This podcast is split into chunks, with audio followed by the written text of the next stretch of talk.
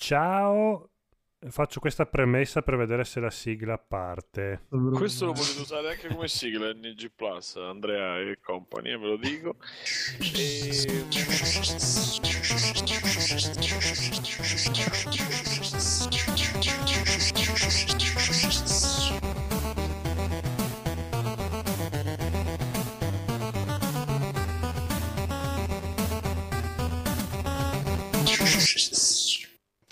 sì, sì, andate a sentire, da sentire, bravi, bravi tutti. Era da un po' che Grazie non la sentivamo. amici- Grazie, agli Free Play. amici di Free Playing. Allora, episodio 241, benvenuti amici e amiche con il bossissimo Codolissimo. Ciao, un attimo che siete tutti quanti bassissimi. Parla adesso? Parlo adesso. Eh, troppo alto. Ok, va bene. Vai. Parlo adesso. no, adesso è troppo basso. il nostro regista Phoenix. Gentlemen, buonasera. Il bellissimo Edoardo. Buonasera. L'aristocratico Massimo. Bye. il tecnico Rob. Ciaoissimo. L'irreprensibile Federico. Ciao ragazzi. E basta perché Daigoro e Conigliastro sono in fase A di... vendere la Eh, droga. esatto, esatto, ma Che si sappia, che si Siamo in sappia. fase di caricamento. Esatto, eh, stiamo downloadando ora. Arriveranno, arriveranno, arriveranno. Allora, vedo qua delle news incredibili questa Eh, settimana, sì. proprio porca puttana, signori e signori, non lo so come faremo con tutte queste news, una più migliore dell'altra.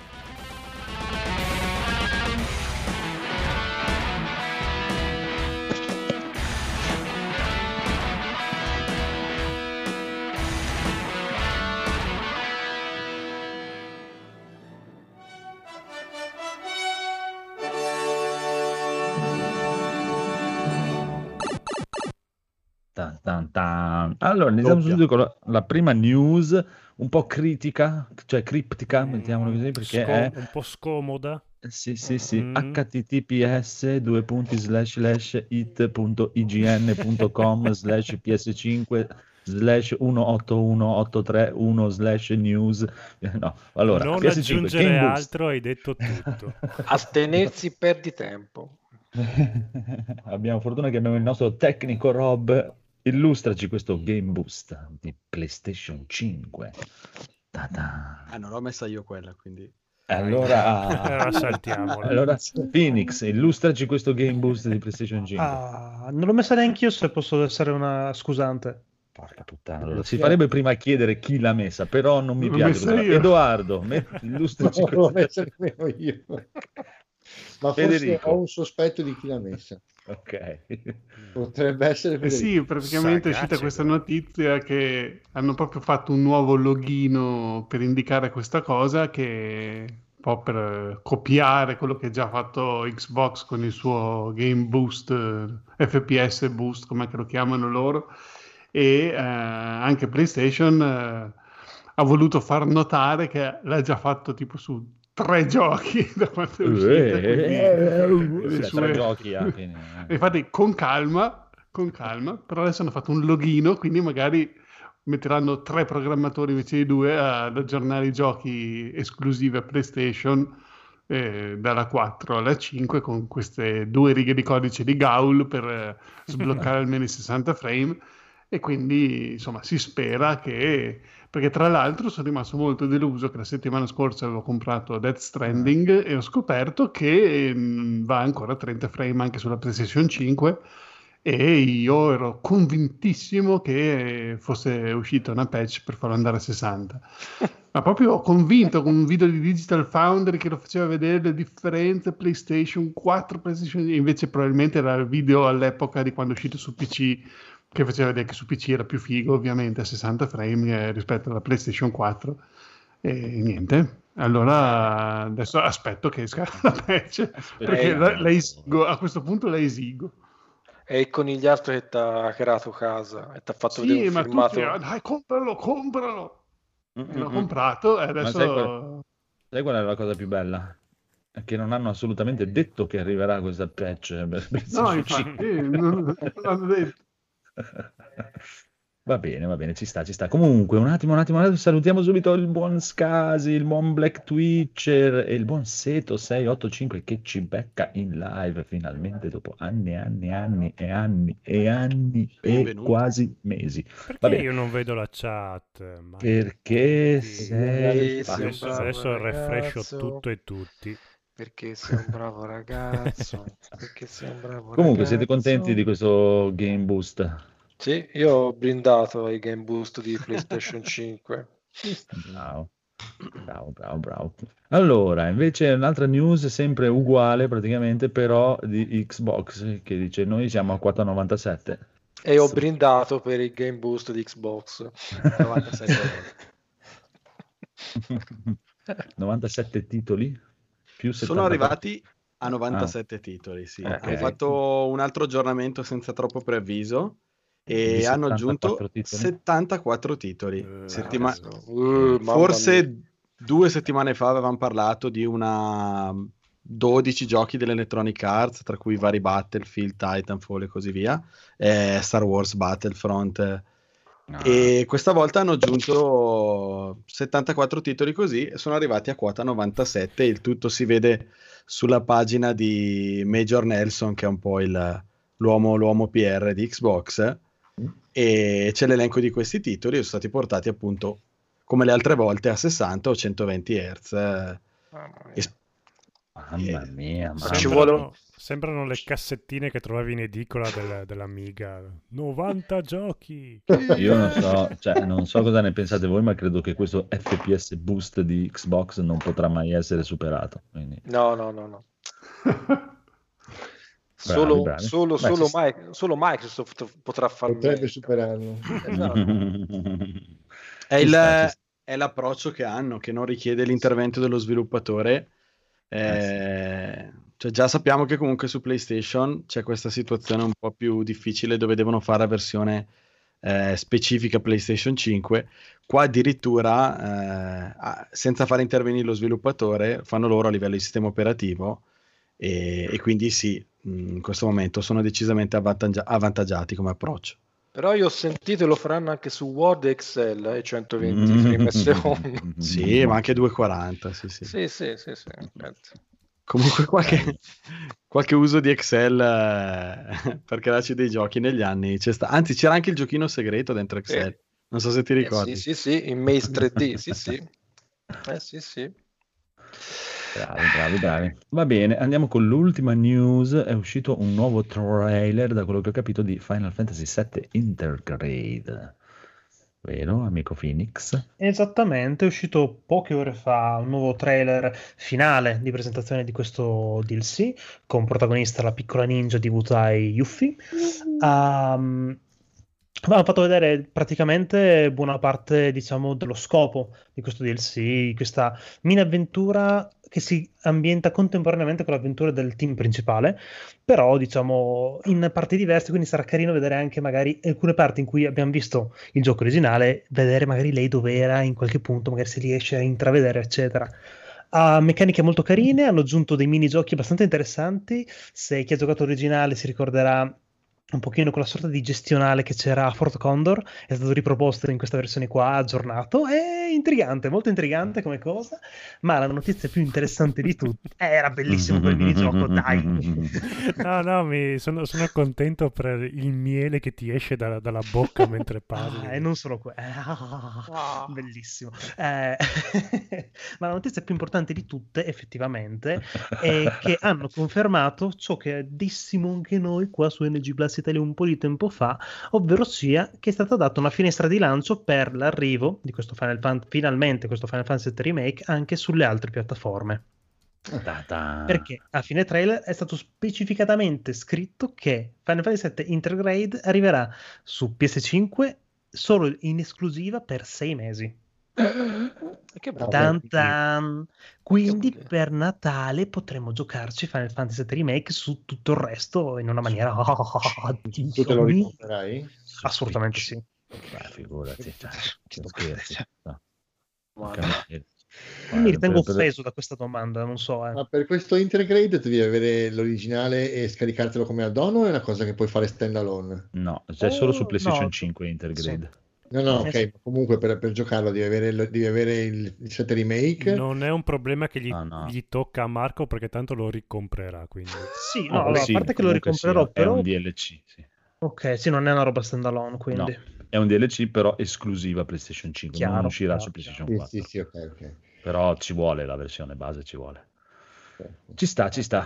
Approfittiamo e salutiamo anche- il buon Branchia 93. Eh, Scusa, eh, vai, No, no, prego, va bene anche la versione base se l'hai scaricato col PS... No, PlayStation Plus. Eh, no. no. Vuoi lo scontrino? Vogliono vedere lo scontrino? Vogliono lo Sì. scontrino, esattamente. La smetti di sì. essere così povero, sei fastidioso, Edoardo. Però cioè, se tu hai quello del PlayStation Plus potrai comprare il Sì, sì, DLC. puoi comprarti solo il DLC. Ah, Ma scusate, è iniziato il momento diamo fastidio al Phoenix? Eh sì. Sì. Non è mai finito. il finisce momento anche ogni tanto, infatti. Ecco che è arrivato il nostro buon Edoardo dopo che ha finito di contare i soldi. Dai, dai, No, è Rob. Eh, sì, eh, scusa, dai, Rob, Goro. Daigor, Eh, Dai, Rob. Edoardo, Dai, sai. Rob. Dai, Goro. Ma siamo live? La, la fusione. Cioè, Allora, un saluto alla Nati e un saluto a Branchi93, come ha detto Andrea, che ci ascolta su Google Podcast perché su Spotify non ci trovava. Adesso ci puoi trovare da un paio di mesi anche su Spotify. Avevamo avuto dei problemi, Spotify non ci voleva, diceva Eh, che eravamo ci- troppo i migliori. Adesso ci Eh. siamo. Dop- dopo, ci ha- dopo ci ha ascoltato e ha detto: No, no, non siete troppo i migliori. No, devi, Ah, sfigati. devi dire, non ci dava abbastanza soldi, dopo ce li ha dati. esatto. Sono finite le Però, dice, dice una cosa, però dice, mi sembra che caricate le live seguendo la Sì, sequenza di esatto, non è che non ci trovava, è che trova Ma il podcast è- a casaccio. Ah, Ha, sì, ha- sì. ha ragione perché... Ma è così, è divertente così, perché infatti. tutti Mamma titoli tutti diversi. Dio mio, cioè, Ah, questa sequenzialità, che palle. Cioè. Esatto. Mamma mia, mamma mia, su. più quanti giga alla panca. Panca, esatto. alla panca e avrete una visione del mondo completamente diversa. Esatto. Bell- mamma mia, sei veramente fulminato proprio. Pensa anche mia madre, sì, infatti. Ma immagino. Eh. Come darle torto. Cosa ci siamo comprati? Cosa ci siamo comprati? Oh. Ecco.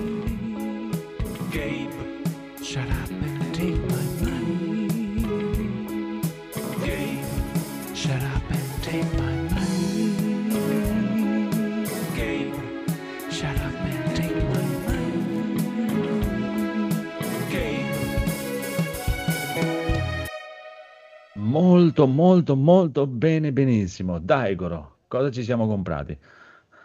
Allora, così del botto. Allora, io mi sono comprato una bellissima antenna 5G Eh, eh, da collegare al mio modem, eh, cioè 4 e 5G da collegare al mio modem eh, della ZTE, mi sembra.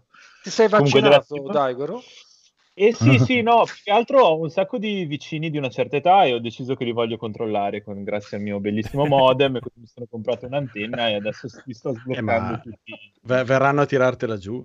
Eh, certo. No, no, no, ma Cancella la scritta. Di, f- Ah, di no. Possono di fo- tirargliela giù perché è un'antenna Devi sapere- anale. Devi sapere che io ho, ho un macete in casa, quindi nessuno viene- Già è vero, è vero, c'hai il macete anche te, già, giusto, è Eh, vero. E, e niente, ho comprato quello e poi, vabbè, mi sono arrivate un po' tutte le cosine che della settimana scorsa, quindi appunto lo SNES mi è arrivato bello bellissimo, eh, tutto modificarlo. E, e poi mi è arrivato il, una dock per i controller dell'Xbox, eh, dell'Xbox Series S. Eh, praticamente c'è questa, questa specie di stand di ricarica con eh, due battery pack e figo. due- le, due, le due cover dietro fatte apposta, eh, che praticamente tu poi una volta che hai cambiato al posto delle pile metti questi, questi battery pack e poi i controller di appoggi rovesciati sullo stand e si ricaricano.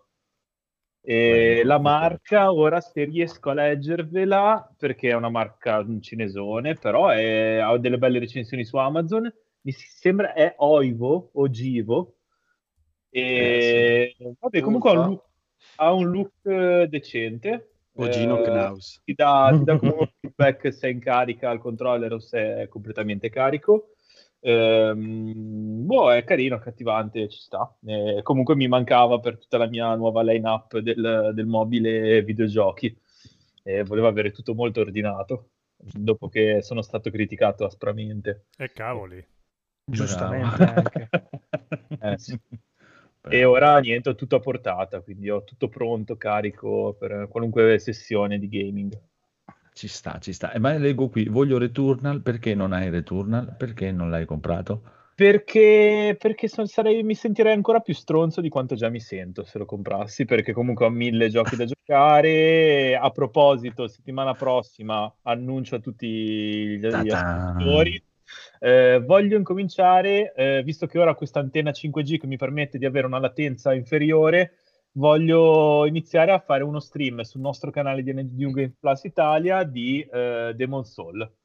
E vi aspetto chiunque mi voglia aiutare, sarà il mio primo Souls-like. eh, avevo provicchiato Bloodborne, ma non era scattato l'amore. E vi aspetto se volete darmi un consiglio, dirmi vai di qua, vai di là, oppure dirmi vai di là e muori male, perché ho le dita storte. Boh, vi aspetto. Eh, saranno di- probabilmente di pomeriggio dalle tre e mezza, 4 fino alle cinque e mezza circa. No. Un'oretta, un'oretta e mezza dal lunedì al giovedì. Grandissimo, peccato lavori. Però bravissimo. No. Però bravissimo. Bravo, bravo, bravo. C'è una, c'è una zona all'inizio dove vai a- sulla sinistra, c'è un cavaliere che ti viene incontro su un ponte, vai assolutamente lì. A salutarlo. Sì. Mi sa che l'avevo avevo provicchiato e c'ero andato. Devi andare a porgere i Va- tuoi omaggi. Eh, sì. Aveva asfaltato, se, se mi ricordo bene. Va bene, molto, molto, molto, molto, molto, molto bene. Rob, bravo, molto bravo, intanto ci tengo a dirlo. Cosa hai, Hai visto? comprato? Hai visto? Bravo, ti, bravo, ti rendo orgoglioso. bravo, bravo. Tu mi dici compra Capcom, io ho comprato Capcom. Ma non, mm, non so neanche esattamente perché, ma ho visto che era in sconto su Steam. eh. Perché è, è- è così, è il Quel coltello alla gola. Perché senti. Alex che ti fa durante l'anno compra Capcom, compra Capcom, Esatto. compra Capcom. Messaggi subliminali. Non li ho mai giocati, i Devil May Cry. Non è mai. importante, basta li. E erano tipo a boh, 13 euro su Steam la, la trilogia, vabbè, che è uscita già da, da un bel po'. E niente, ho detto dai, giochiamoceli almeno, almeno bene con tanti, con tanti frame, eh, visto che c'è tutta la tecnica, quanto mi, mi dicevate, o comunque mi sembra di aver capito. Eh, e boh, beh, non, non so quando li inizierò perché boh, sono rientrato in questa cosa del vedo l'offerta e mi, mi faccio Bravo. fregare. E infatti, visto che eh, c'era la notizia dell'FPS boost su, su Xbox, e ho visto un video dove facevano vedere Assassin's Creed Unity, eh, che adesso gira bellissimo a 60 frame e così via. Ho detto, ma fammi un po' vedere a quanto lo vendono adesso. E ho visto una key che costava per Xbox, ah, ovviamente, a poco più di 2 euro. E ho detto, vabbè, ma sono due caffè praticamente. e l'ho acquistata anche questa, anche questo attivato e boh, chissà quando lo, lo giocherò. Due caffè o un caffè al tavolo? Eh, però più di 2 euro. Gioco che tra l'altro è uscito con un sacco di problemi, invece tra l'altro c'era anche già un modo di giocarlo a 60 frame, perché a quanto pare la versione originale su disco eh, aveva il frame rate sbloccato e per cui eh, a- appena uscite le console mi ricordo che qualcuno aveva detto se metti il disco ma non fai installare la patch non hai fix e gli aggiornamenti, gioco tra l'altro parecchio bacato all'inizio, però hai 60 frame, invece applicando la patch entrava il blocco a 30, adesso con l'FPS boost che abbiamo detto prima eh, lo fanno proprio girare a 60 e buonanotte. Molto bello esteticamente. Eh? Eh, sì, è stato, a quanto ho capito io, il primo, diciamo, della, della vecchia generazione che, sì, PlayStation 4. che sfruttava No. la potenza. Fu la l'ultimo potenza che del- giocai. L'ultimo Assassin's. Creed che giocai ed era uno degli il penultimo della, della linea vecchia di Assassin's Creed, Sì, perché sì, poi sì, sì, sì. dopo hanno fatto Syndicate e poi dopo hanno cambiato completamente tipo di gioco. Se non mi Eh, era ricordo molto male, bello, ispirato, ispiratissimo Sì. su questa Parigi che avevano fatto 1 a 1, ma un gioco completamente fuori scala, cioè nel senso non so quanto ci avessero speso per fare quel tipo di livello grafico e di dettaglio e di uguaglianza, ma era una roba pazzesca. pazzesca. Ma sembra, sembra bellissimo ancora oggi, graficamente è potente, Sì. veramente potente. È bellino, È mi molto piace un bello, casino sì. la, la resa del vellutino degli assassini, è veramente bello. Ma è arrivato un conigliastrolo! Ciao! Ciao. Ciao, ciao Salvatore. Mi sentite? Sì, amore. Ciao, amore. Conigliastrolo, Ciao, ciao. cosa hai comprato? Sacco di fumetti. Bravo. Sì, ma Ah. Rob non, ave- Rob non aveva finito. Eh no, Eh, però è, arrivato il conigliastro. Ah, No, no, no, via, No, Rob. no, eh, sì, oh, sì, oh. avevo no, visto no, che no. c'era un'altra cosa, c'è un'altra cosa. Rob, Rob, Rob, Rob. Sì, eh, se vuoi parlarne adesso, se no, se vuoi dire prima lui. È il... Oh, dimmi tu, se no lo, No, lo no, dico. vai, vai, vai, vai pure, allora, vai pure. eh, ne ho parlato in Mm. settimana con, con Edoardo, che tra, tra l'altro Eh, neanche a farlo apposta, mi ha detto che l'aveva, lo stava giusto addocchiando la sera prima. E niente, ho comprato un altro libro, Artbook. eh, il libro si chiama, sempre per eh, restare in tema, D- Dungeons and Dragons Art and Arcana Visual History. Ah. Ed è un, un librone enorme, enorme, veramente gigante sia come dimensioni che come, come peso. Ehm, ed è un libro bellissimo, penso uno dei libri più belli che, che abbia mai preso in assoluto. Eh, era un po' che lo vedevo, è uscito tre anni fa, mi sembra. E pensavo fosse solo un libro, appunto, dove, dove si celebrano tutte queste meravigliose copertine dei, dei manuali e delle avventure di, di D&D che sono comunque, cioè, chi è appassionato del D&D, le copertine anche solo a partire dalla scatola rossa, quella meravigliosa immagine di, di Elmore con il guerriero davanti al, al ma drago rosso. Puoi dirlo Che che, appunto- non, puoi dirlo che non te ne fregava un cazzo, ma pur di ciullarlo a Edoardo l'hai Mm. comprato subito. per No, no, ce n'è, ce n'è- ce n'è ancora se lo, se lo vuole ordinare e anzi ti dico, non, non può mancarti perché è veramente bellissimo. Eh, pensavo fossero solo le copertine e così via, invece eh, all'interno del libro eh, ci sono anche parecchie parti di, di- di- di storia, appunto, cioè ripercorre tutta la storia del D&D che in questo periodo sto leggendo praticamente in tutte le salse Eh, eh, compreso un- una serie di quattro libri che, che erano in quel bundle, tra l'altro ho scoperto che avevo preso, inerenti ai videogiochi, ma ci dentro anche questi quattro libri che parlano un po' di tutte le case che hanno prodotto, han prodotto giochi di ruolo dagli anni 70 in poi. La prima parte ovviamente è dedicata al D&D e sono una- un buon centinaio di pagine di tutta la storia. Eh, però lì dove è solo testuale questo libro è veramente meraviglioso perché ci sono comunque tutti... Oh, che spettacolo. Quelle sono le copertine dei libri game anche che sono usciti. tutti, tutti gli art, tutte le, le- diciamo anche i bozzetti, eh, ma qualsiasi cosa, anche bozzetti di mappe e pubblicità di quando a un certo punto negli anni 80 è diventato molto popolare, insomma.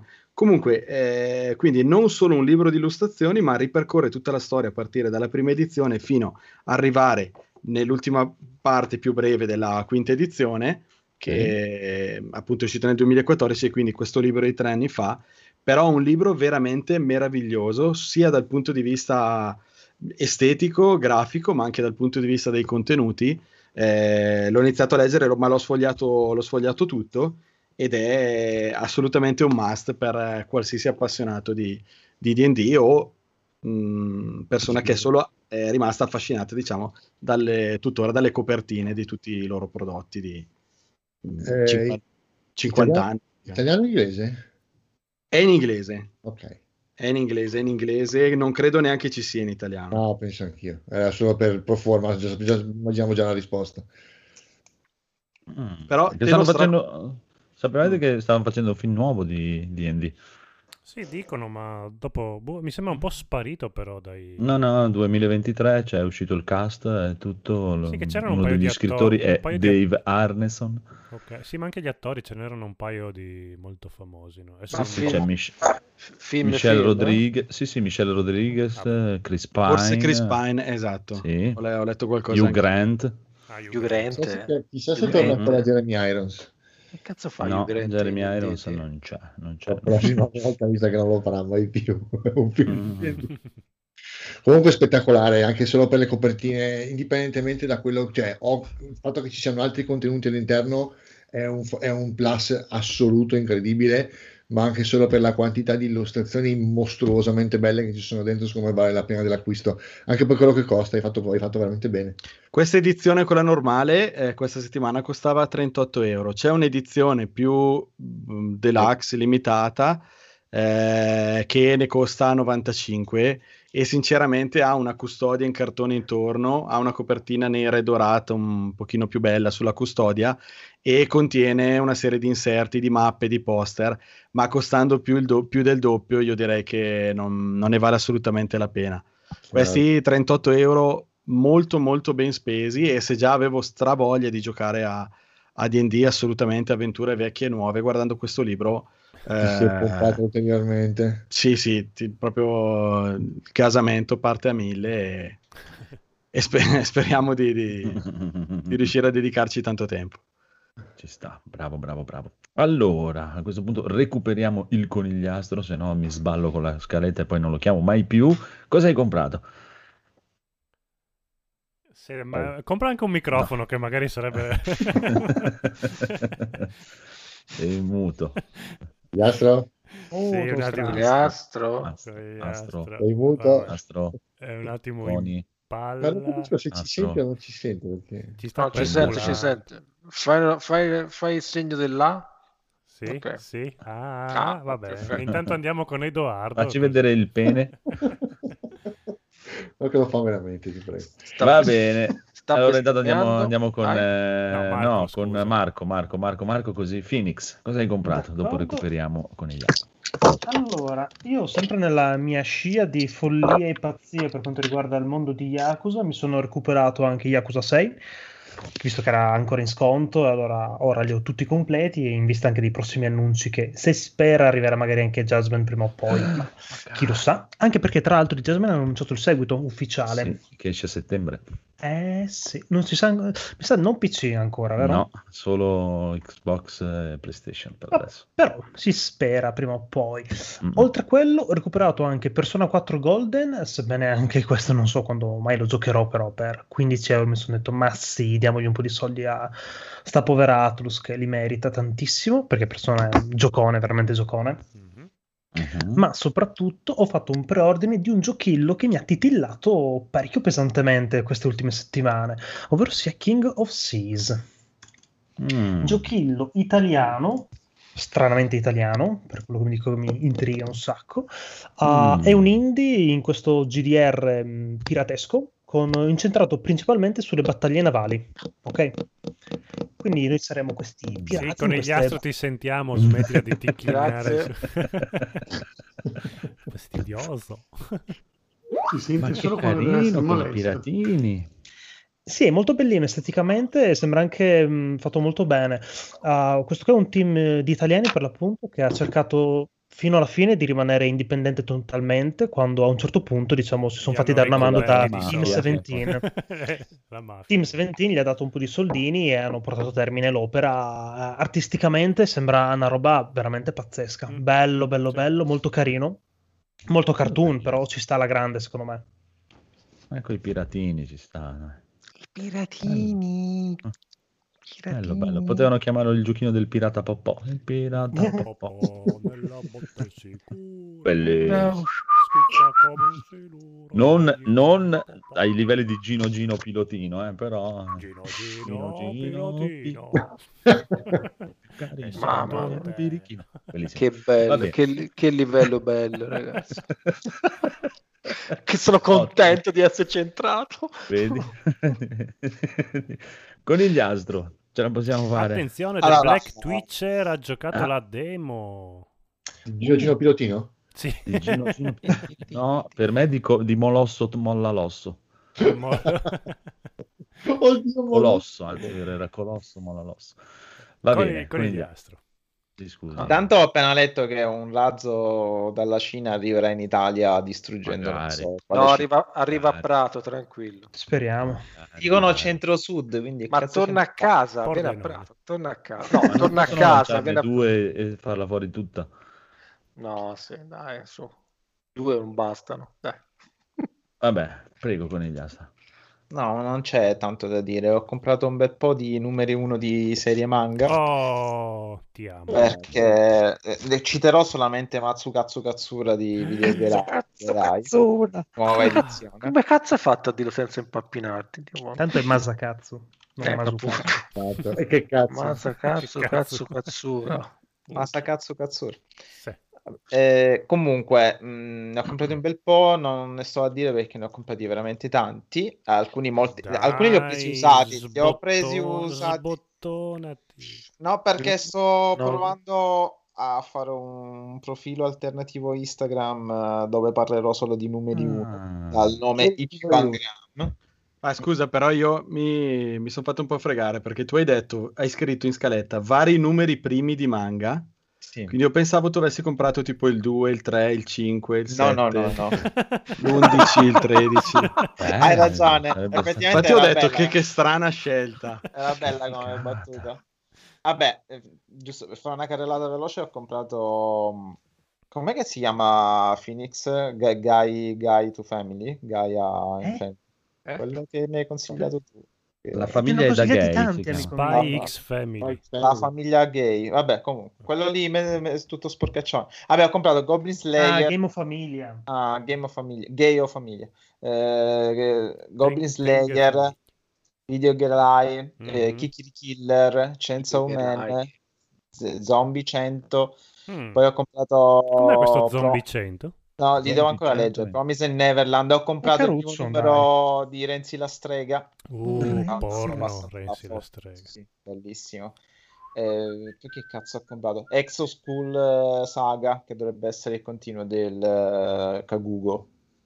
La- E poi, vabbè, no, ora così a memoria non mi... Ah, ho comprato domani il pranzo sei tu. Questo mi interessava perché sembra fa molto... Sì, fa molto horror, ma ambientazione scolastica classica giapponese, quindi boh, Guns, eh, Prison School, insomma, se- solite atmosfere. Minigonne. Probabile, sì. E Monster Girl, che è praticamente diventato il mio nuovo feticcio, eh, perché appunto voglio portare avanti questa rubrica di soli numeri 1 di manga. Bravo. Detto questo, poi ho comprato anche a 2 euro l'edizione francese di Solaris, che non leggerò Bello. mai perché è in francese, però per 2 euro non potevo lasciargliela lì. Ma il libro? Ma il libro? imparare il francese. Il sistema operativo. ma un po' io, un po' io lo leggo il francese. Il sistema operativo, sì, il Solaris, sì. Non Beh, lo capisce, Solaris, eh, sì. Sola- Solaris, credo, credo che ne parlò Max, no? O da qualche parte. C'era no, un no, videogioco del NES Solaris. Ora No, ma non c'entra niente. È il, il romanzo russo Le macchie da Solaris. da cui- con eh, Mamma mia, però il romanzo russo da cui è tratto, tratto il libro, i film. Devi essere preciso con Ah, gli ma altri. sì, eh. Cioè, Di eh, Stanley eh, se, se vi fa questo effetto. Ma ho sentito qualcuno dire abnegazione o sbaglio? Sì. No, no, Beh, era da maggio, però. Era, eh, infatti, è un periodo maggio. È un Ah, periodo ok. molto difficile per me, sono molto depresso, quindi o mi suicido o compro manga, fate voi. cioè. Eh, compra No, Compra. dai, no, Eh, dai, compra tutto. no, non dire così, dai. Detto, detto questo, basta. Non ho comprato niente ehm, come film o videoludicamente parlando. Perché? Perché la domanda giusta era, Andrea avrebbe dovuto chiedermi, e Resident Evil 8 Village non l'hai Porca comprato? puttana, eh, perché non è, è vero, veramente. Infatti, adesso c'avevo qui, guarda, mi è squillato il telefono adesso. Capcom dice, Perché? Ah, ah, Perché? già che è uscito. Perché 3 su 3 ancora nessuno ha comprato Resident Evil Village. Questo è- Voglio, voglio fortissimamente boicottare la Capcom e non comprerò il Day One eh, Resident Evil 8. Ah, è Cioè, è passato il Day One, quindi non lo no, no, no, una follia 40 totale. minuti. Non, dichiarazione di non ti preoccupate, questa. ne ho comprate due io, quindi non c'è. Probabile, perché questo ho detto, è molto probabile che lo compri Andrea Che non era neanche C'era interessato già al Paolo. Capcom. No, che- lo so, però esatto. Come l'altra puntata è finita, ho avuto una telefonata all'istante e ho detto, prego, cosa hai detto? Il telefono Ho rosso. detto, di- cioè, ho provato le demo, non è che mi ha divertito e loro mi hanno detto, guarda che non abbiamo detto che lo devi giocare, lo devi comprare. e quindi ho comprato la Deluxe Edition proprio per essere sicuri. E Invece a me molte recensioni mi hanno fatto scemare l'hype, soprattutto quella dichiarazione da parte di Capcom in cui hanno detto eh, Resident Evil è stato troppo spaventoso per i giocatori, quindi l'abbiamo Ah, reso ok. meno horror. E io cosa? Ma io, Come? boh, ho visto pareri discordanti, cioè nel senso, molti hanno detto che è un po', eh, gli altri hanno detto è un po' così, un po' più al 4, è un po' più, eh, boh. non lo so, a me quella, la cosa che mi ha, mi ha de- mi ha fatto dire, ma sì, dai, ma- magari me lo provo, è che dura solo 10 ore. Io avevo la paura che avesse la lunghezza di un Resident Evil 4, che no. troppo lungo sarebbe stato. E poi ho visto l'inizio e Chris è figo come poche cose al mondo, quell'uomo, proprio, mamma mia, Chris così proprio è... No, È lo devo comprare è bolso. È- è- sì, è bolsissimo, ma è incazzato come un puma, mi piace per quello. Cioè, uno che secondo me è proprio, cioè, uno che entra dentro in casa di una famiglia, ammazza la moglie e rapisce la figlia subito Mm. senza dire neanche ciao, è Grazie. proprio il mio genere di E persona. Russell Crowe, figo, perché è uno degli uomini più belli del mondo, incazzato. No, non lo so, ho giocato solo la prima mezz'ora, l'inizio è bello, però ti piacerebbe tantissimo, sai cosa? Non so se hai visto qualcosa con il Zero. diastro. Ah, con il diastro. No, neanche lui zero. Vabbè, anche voi, chiaramente. L'inizio con la favolina raccontata dalla mamma è ah, bellissimo, mo- molto, molto carino. Però, eh, cioè, ti capisco perché il gioco non, non credo che sia questo granché alla fine. Però, eh, Resident Evil lo devo comprare per forza. Allora, sembra tantissimo, mille volte più ispirato del 7, nonostante Sì, quello sì, base. sicuramente. Cioè, il 7 adesso che è uscito all'8 era chiaramente una demo infarcita. Però capisco il conigliaso perché il 7 è comunque, a, a prescindere dal fatto che possa piacere o no a livello di gioco, è il Resident Evil più horror e più spaventoso di tutti. Punto. Non c'è Sì, proprio però niente dire. Secondo me all'epoca No, dopo un volevano po' fare una roba tipo Outlast, quelle robe da, da Twitcher. Mm, andava molto, sì, quando è uscito. Mm. Non è tipo Outlast perché i nemici li uccidi. Quindi non è... Però Outlast- Resident Evil mi nasce come action, eh, cioè l'horror Sì, era sì, sì, Silent Hill, Resident Evil era proprio l'action. Sì, ho capito, però eh, cioè, devi pensare anche al fatto che effettivamente cioè, dopo 30 anni o, o- cioè, Sì. o cambi qualcosa o comunque qualcuno si sarebbe rotto il coglione. Cioè, Sì, sì, tanto grande. o fai così, o fai così, tutti non li metti d'accordo. Ma infatti E la fortuna di Resident Evil è stata quella hanno- di rivoluzionarsi. hanno avuto anche le tot. palle di, di- di- cambiare abbastanza rispetto a tanti altri, hanno Mhm. stravolto parecchio. E anche con questo, alla fine, è la prima volta che fanno un seguito diretto, proprio filato, che non avevano mai fatto un seguito diretto filato di una storia che continua proprio. Boh, vedremo, dai. E comunque hanno detto sì, è più action, è più stile Resident Evil 4. Hanno detto proprio è un gran richiamo a Resident Evil 4. Beh, dai, Resident Evil 1, 2 e 3 erano collegati. Bella. Sì, però non erano proprio dei seguiti diretti, no? Uno raccontava la storia e poi c'era la storia di un altro. Questa è proprio la storia che continua di lui. È proprio questa saga di tre sarà proprio il proseguo della Sì, storia sì. di uno stesso protagonista. È, è la prima volta che lo fanno, mettiamola così. Però, boh, vedremo, dai. non- Ma sì, in realtà se non fossero usciti 200 giochi tutti in una volta l'avrei preso. Non Oh. avevo contato Nier, Return, Returnal, Shin Megami Tanto, Tensei e il guarda, guarda, del Santo. Posso non dire è- non è- qualcosa riguardo Non le è che va male, eh. Certo. Sì, sì. Aspetta un secondo, ti finisco con il conigliastro, poi ti, ti passo un attimo. Cioè, n- tanto non è che va male con il conigliastro, quindi cazzi, frega anche che lo compri fra 3-4 mesi. Quando Sì, è- sì, infatti. sì. Sti cazzi. Prego, Daigoro. Niente, io volevo dire che Returnal non l'ho ancora comprato anche perché sto aspettando che esca la patch che non devi per forza tenere in sospensione la. PlayStation 5. È uscita? Ah, non devi... Sì. Ah no, che Aspettavo- dici quella per la... No, quella no, è uscita la Ecco, patch che, che, che sì, che praticamente se chiudi il gioco ti crea un, eh, un salvataggio perché non lo so, eh, mi, sen- mi sentirei limitato a dover giocare solo a quel gioco lì o lasciare in sospensione la partita. Eh, mi piace comunque switchare, nel senso sto giocando anche a PES e altri giochi, Ah, mi darebbe ok, fastidio essere obbligato a tenere la console ferma su un gioco. Eh beh, sì. E, e scusatemi, ma perché uno dovrebbe tenere una console ferma su un gioco? Eh, Perché, Perché se problemi, stai facendo una problemi. run, se stai Sì? facendo una run, eh, Durano praticamente- che durano parecchio, se tu Mm. praticamente non, eh, cioè non, non salva e quindi tu Mm-mm. devi, cioè per tenere salvata la partita nel, mentre stai facendo quella, quella run, devi sospendere la console. Proprio roba da, roba da next gen proprio. E come, e come la facciano questa cosa? Hanno messo un salvataggio? No, ma-?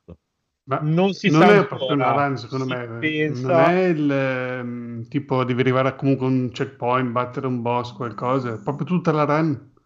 Tutta la Secondo run. me non puoi salvare tipo No, beh, finisci la salva- stanza. Allora, io non lo so perché non ci ho ancora giocato, ma da quello che ho capito, e penso che possa confermare con gli Astro, c'è la questione che praticamente tu devi, eh, devi arrivare fino in fondo, ma anche se muori, comunque alcune cose te le salva. Nel senso, alcune cose che trovi nella run precedente viene- vengono salvate, oggetti del tuo personaggio e robe varie.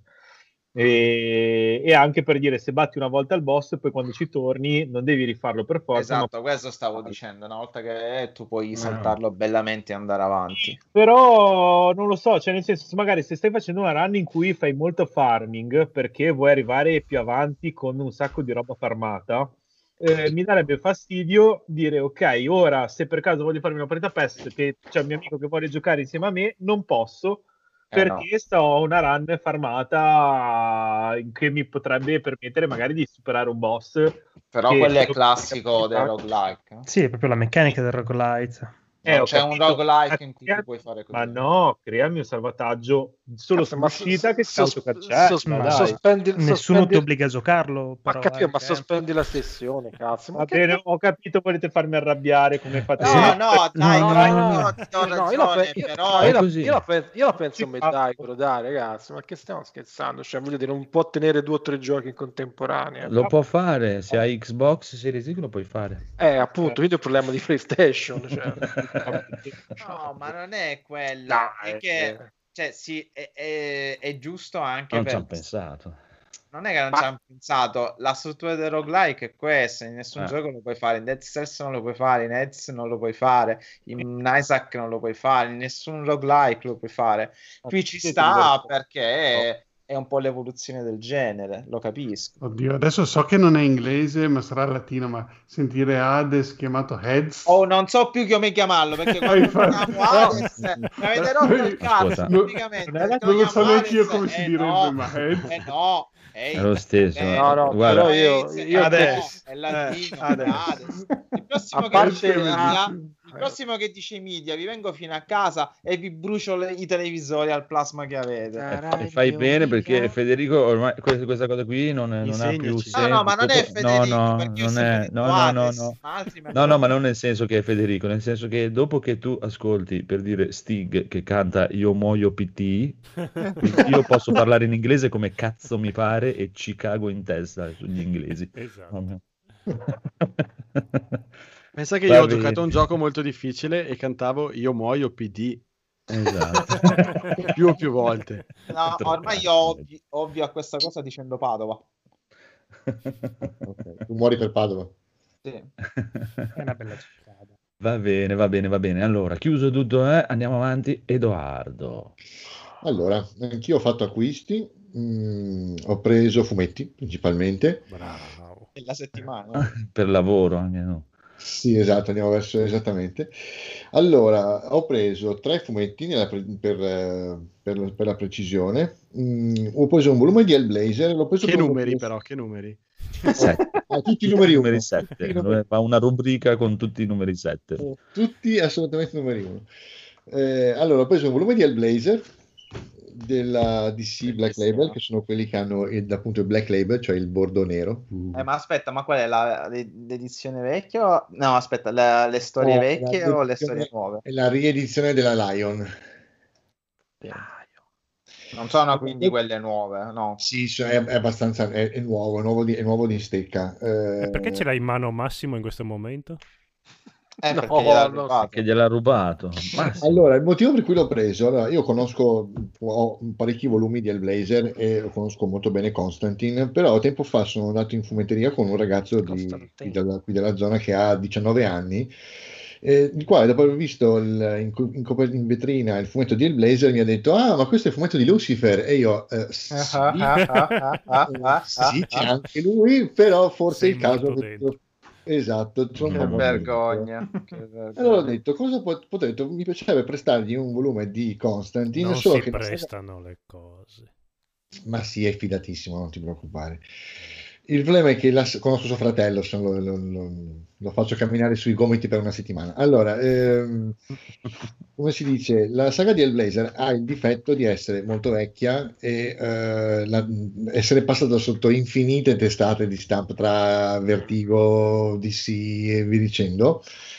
Ehm, e quindi è difficile trovare un, un filo per, per dire comincia a leggerti Hellblazer o lo cominci in un punto X ma potrebbe non piacerti perché cambiano disegnatori anche negli stessi volumi. Allora ho trovato questo volume qui, che è di, Giuseppe- di- di- di un italiano, tra l'altro, Giuseppe Camuncoli, che ho scoperto essere esatto, uno degli sceneggiatori che ha scritto le storie più belle di, Constantine Hellblazer. Ed è que- questo è un volume autoconclusivo di sono nove storie. Eh, tra le altre cose, sono, me lo sono letto, sono meravigliose, alcune le conoscevo, altre sono cose che, ho, che ho scoperto leggendo questo volume. Però per una persona che non ha mai letto, che non conosce il personaggio, è un modo ideale per iniziare, forse anche troppo, mh, troppo bello per iniziare, perché non tutte le storie dei- del- che sono uscite fino adesso mantengono questo livello di, eh, di- di- di freschezza, di brillantezza nel- nella storia. E devo dire che è stato un bellissimo, un bellissimo acquisto di cui sono molto contento. Ehm, che consiglio a chiunque voglia iniziare a leggere, a conoscere un po' l'universo di Hellblazer o comunque della, di quello che era una vecchia Vertigo, quella che era, quella che era la, Black- la- la Dark Horse, diciamo. Eh, cioè, diciamo, tutta la parte dei fumetti DC che non hanno a che vedere con i supereroi, ma trattano argomenti un po' più eh, legati alla magia o comunque al- all'intrigo e, alla- e a temi come questi. Ed è uno. Poi, visto che ero, visto che ero in, tema, in, in vena di acquisti, ho visto questo, e come ero sempre in tema di Hellblazer e sono finito su Neil Gaiman, ho trovato questo volume che tra l'altro è una cosa molto vecchio perché riporta ancora il prezzo in lire, cioè lire e euro, che è un fumetto di Neil Gaiman illustrato. Allora, non è un fumetto in realtà, è un libro di Neil Gaiman, perché eh, in tutto e per tutto è un libro. La cosa figa è che ogni pagina, ogni maledetta pagina, ogni benedetta pagina, è illustrata da Yoshitaka Amano, che per chi non lo conoscesse è il character design che ha creato Final Fantasy, fondamentalmente, su cui si regge Final Fantasy.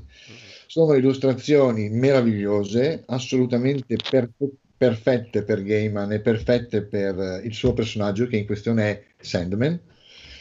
La storia si chiama Cacciatori di sogni, ma i soldi spesi meglio. Eh, non l'ho ancora iniziato, ma anche semplicemente girare le pagine e vedere le illustrazioni di a mano è uno spettacolo per gli occhi. E basta, basta quello. Al centro c'è addirittura un tipo un posterone tipo Playboy che puoi aprire, dove c'è tutta la- la- l'illustrazione gigantesca, stupendo, veramente bellissimo. Non so se eh, io l'ho pagato 15 euro, il prezzo era 13,40 o 26 mila lire, non so adesso trovandolo da qualche parte, perché questo è Magic Press Vertigo, non so se si riesce a trovare sempre di questa edizione, ma penso di sì. E come ultima cosa, siccome ero in vena di farmi un po' di cultura, vista la mia mm, galoppante ignoranza in certi temi, e siccome mi, mi è piaciuta moltissimo la, la copertina, mi sono preso un fumetto che si chiama Il caso eh, Majakowski, che praticamente racconta la storia di Majakowski, Bravo. è un poeta, eh, scrittore, artista della, della rivoluzione russa. È un volume stranissimo, eh, cioè nel senso stranissimo non nel formato, ma come è disegnato. È ehm, intanto è disegnato in tre colori, rosso, nero e bianco, basta, non, ne non ci sono sfumature, non c'è nient'altro. È tutto sullo stile della pubblicità bolscevica di quell'epoca, quindi tutto molto eh, cubettoso, molto, molto spigoloso. Mm, mm, non l'ho, cioè, non l'ho ancora iniziato né questo, l'ho preso, l'ho preso, è arrivato ieri, quindi non so, Eh, ma l'argomento mi incuriosiva, è un personaggio che non ho mai veramente approfondito, che mi fa paura, di conseguenza ho iniziato con questo per dire magari, sai, è come dire, inizi a leggere i fumetti, poi magari ti appassioni al personaggio e, ci scop- e scopri di più e ti, app- e ti, ti appassioni anche. Eh, Eh, diciamo, ho, fatto in modo che il fumetto fosse una specie di, di cavallo di Troia per farmi incuriosire al- verso il personaggio. Stupendo anche questo. Eh, l'unico difetto è, secondo me, il tipo di carta su cui è stampato, perché è carta, non so se conoscete, ma è la copertina è un cartoncino d'acquarello, è un 300-400 grammi, il- tutto il volume di per sé è duro come una traversina di un, di un treno, quindi sfogliarlo senza doverlo aprire è impossibile. Mm, e io, io soffro perché devo- so che dovrò aprire la copertina e fare la piega. E e- sentirai crac, crac, crac. Esatto, io sto già male, te lo giuro. Eh, però mi incuriosisce molto. Questo non mi sento di consigliarlo al momento perché è un argomento un po', un po' di... Cioè, se, se uno ha l'in- l'inclinazione va bene. Però non è che dico, oh, compratevi un libro su Mayakovsky così, perché non avete un cazzo, non avete niente da Non fare. è, non è uno shonen già, eh, shonen... No, decisamente no, decisamente no. Però appena l'avrò letto vi farò sapere. No, molto interessante. Prezzo, almeno la copertina 15 euro. Direi è abbastanza onesto. dai. Buono, buono, buono, buono, buono. Bravo. Codolo, invece, per cambiare. cosa Ho comprato comprato? dei manga anch'io. Dovremmo fare un podcast sui manga, mi sa. che- vedi? Ma se, se sentite Izakaya Web, Izakaya Web. Allora, eh, siccome sto, sto recuperando tutte quante le riviste contenitore degli anni 90, ovviamente qua mi- ogni fumetto che, che leggo devo avere i volumi completi. Mi sono preso Bastard, che pensavo fosse un volume unico, invece Marco mi ha detto no, sono 27 volumi. eh sì, eh. Eh sì, eh, dice, dice La so prima ne- stagione. Non so neanche se è finito. No, no, No, è finito tutto, mai ormai è finito. difficile trovare gli altri, eh, te lo dico proprio Mi sono arreso anni fa. col Ok. cuore in mano. Molto attirato dai disegni, dai culetti che, che disegna. Eh? Eh, quindi adesso Posso- appena, appena mi arriverà vi dirò se mi aggradano oppure no. La cosa figa è che lui na- mi, mi nasce come assistente di- del disegnatore, quello di Orange Road. Sì, e sì. io vorrei, eh, vo- avrei voluto assistere al momento in cui quel disegnatore là vedeva che il suo assistente gli stava cagando in testa abbondantemente. Ok. Però, Poi ti dico una roba. ah, nel senso che cosa? Eh, allora, lui è un altro di quei casi in cui la mano cambia mostruosamente dal volume 1 al volume 27, per dire. Ah, ok, quindi il, Eh. volume che ho comprato io farà cagare paura. No, non è che fa cagare. Allora, tu, tu tu ti devi innamorare di Dark Schneider, il protagonista. Eh, una volta che ti sei innamorato di lui, basta, il resto va da, va da sé. Però il- lo stile cambia tantissimo. Dal, e, m- a mio parere diventa molto più maialo più avanti nel tempo. Ok, va bene. È un altro coso, quello di Appleseed, come si chiama? Vabbè, lui. Shiro. Mi- È una... Shiro. Sì, è Masamu- un- Mas- Mas- Masamune Shiro. sì, è un- inizia un po'... Masamatsu Masura. Masamatsu Masamatsu Masasu. Matsura. Mazamatsu ma che cazzo mi fotte, eh, sì. Vabbè, poi sempre attratto dai disegni mi sono preso il primo numero sempre di Dracun, che anche lì è sempre... Lui è molto... Lui no, lui è, bravissimo fin da subito, lui ha una manina... Lo conoscerete per questi... Vi ricorderete di me. mondo- Vi ricorderete di me per il film Se un uomo di razza ariana. Eh, Se un uomo, no, che ragazzi, no. se un uomo caucasico, Caucasico. Ariana. E- Ariana. Vabbè, è questo mondo fantasy con metà personaggi umani e metà antropomorfi, però il segno che lui ha, la manina che ha, è bellissimo. Dracun. Comunque devono ancora arrivarmi, quindi vi dirò. Probabilmente ne sentirete parlare su Izakaya Web. Dracaris. Bene. Sakai- Dovevo ruttare. bene, bene, bene, bene, bene. Massimo. Allora, io ho comprato tecnicamente Resident Evil 7 su Stadia. Mm, molto bravo. E Ma tecnicamente perché in realtà no, non faceva parte del pass e quindi non l'ho pagato, però Compra tutte le Eh. altre. Sì, no, eh, un passo per volta, non ho tutta questa fretta, anche perché poi spiegherò l'effetto che mi ha fatto Resident Evil 7 su di me, Cioè, ma ne parlerò dopo. Ok, Eh, ci sì. sta, ci sta, è giusto, è giusto. Federico invece, perché non hai comprato niente? Dai, Federico. Eh, ho comprato due giochi la settimana scorsa, questa settimana ho tirato un po' i remi in barca. Oh, oh, oh, Sto oh. giocando a, a Immortals, dopo ve ne parlo, eh, ma basta. Bene, bene, bene, bene, bene, bene, bene, bene, bene. Allora, allora, eh, abbiamo finito cosa ci siamo comprati? Vuoi andare di riassuntazzo o giochi giocati? Riassuntazzo. Riassuntazzo, va bene. Riassuntazzo. Arriva, arriva, un attimo. Riassuntazzo, Gaul! Gaul. Gaul, dove sei?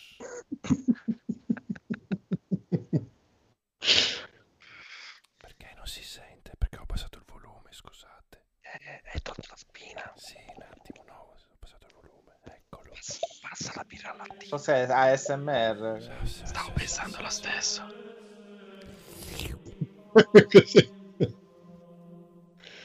Come insegnano, bisogna ritirarsi nel momento di massimo splendore. E dopo la trilogia dell'NG Plus, il salto dello squalo è bello che è andato, quindi addio. Sì, sì, certo, certo. Ed uno come fa a smettere se deve nutrire un ego insaziabile senza più spazio nello stomaco? E quindi? Poi, oh, l'ego non è nemmeno il mio. L'ho trovato in una discarica tempo fa, tutto fradicio, pestato a sangue. L'ho raccolto ed accudito. Ormai è cresciuto a dismisura come un gigantesco tantalo. E quindi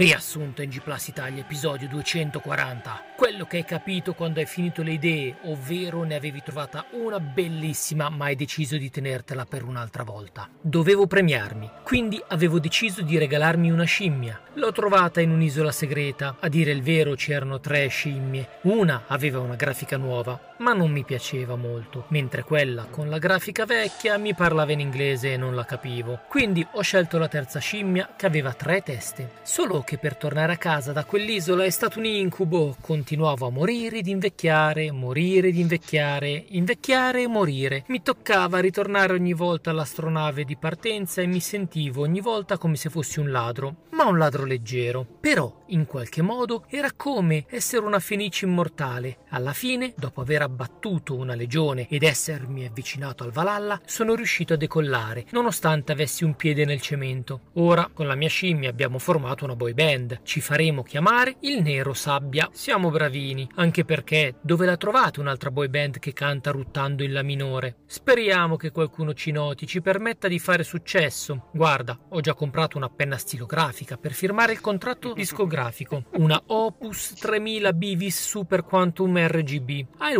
wifi incorporato e all'occasione puoi usarla anche come cacciavite sonico o come rasoio per tagliarti la barba. Mica che poi arriva un appassionato di wrestling che ti prende per la barba e ti fa roteare facendoti finire fuori dal ring, così da finire a fare dei remake con le anime dei demoni o dei DLC come l'arrampicamuri abbronzato. Stavo pensando, tra l'altro, di ritornare all'isola dove ho trovato la scimmia, solo che è tutta buia quell'isola. Una delle teste della scimmia dice che ci sono differenti regioni caratterizzate da forme dominanti di piante e clima che interagiscono producendo una comunità distinta e unica. Ma non so, tutte quelle marmotte che stanno lì a confezionare la cioccolata. E poi, cavoli, appena arrivato c'era un cadavere. Ed indovinate di chi era?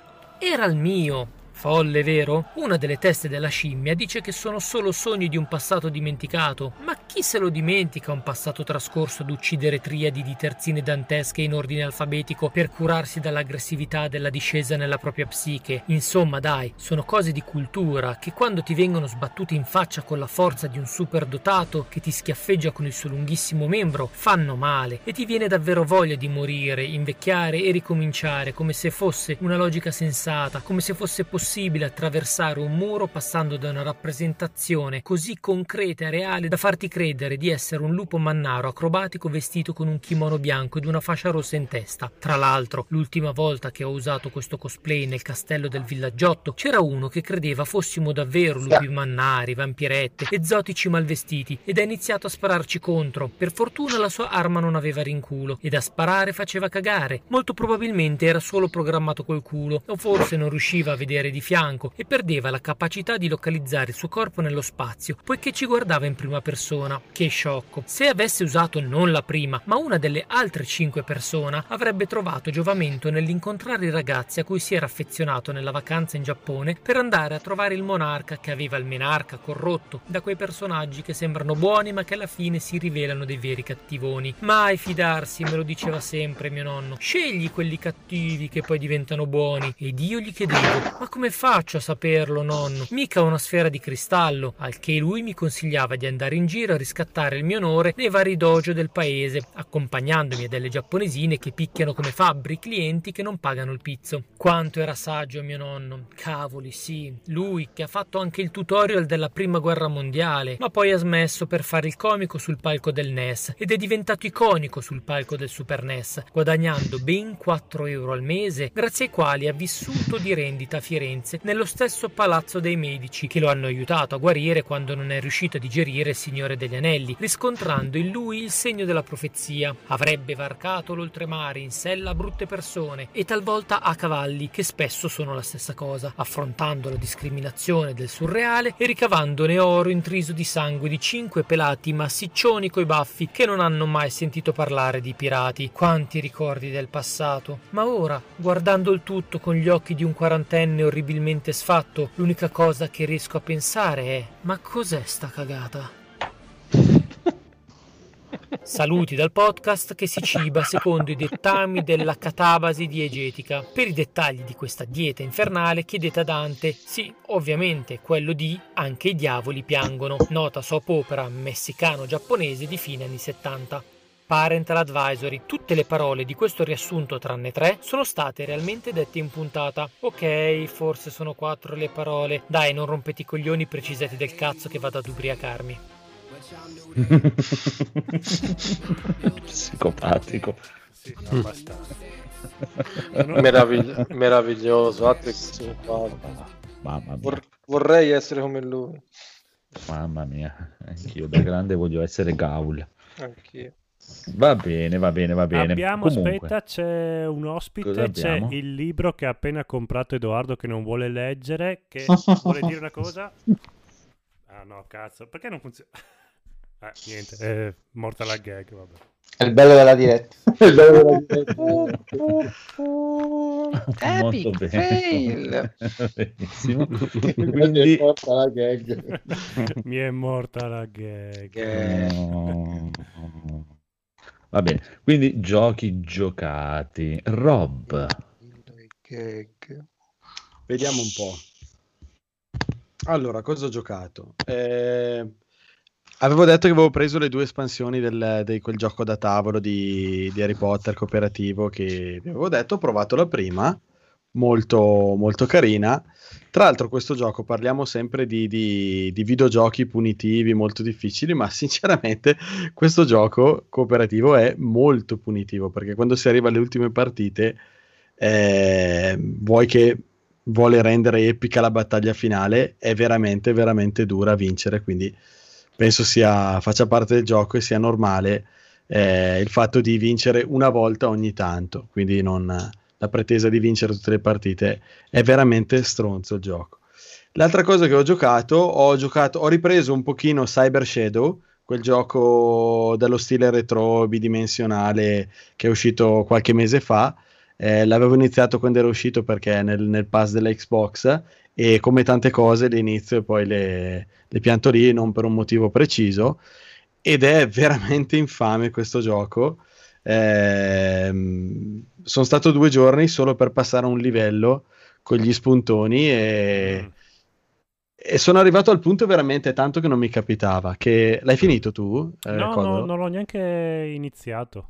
Ma sembra Deve molto- essere tipo il livello 5 o 6, c'è un livello con gli spuntoni che vengono dal soffitto e dal pavimento e era un bel po' che non mi capitava, cioè di, di trovare un gioco che a un certo punto dico, senti ma, ma va a fan bagno, cioè Sì, ma passo ad altro. Se hai difficoltà tu, io proprio... Per me è impossibile. è proprio frustrante, ma, ma non è detto perché guarda che Mm. so- sono un po' fuori allenamento su questi giochi. Mai stato Eh, allenato.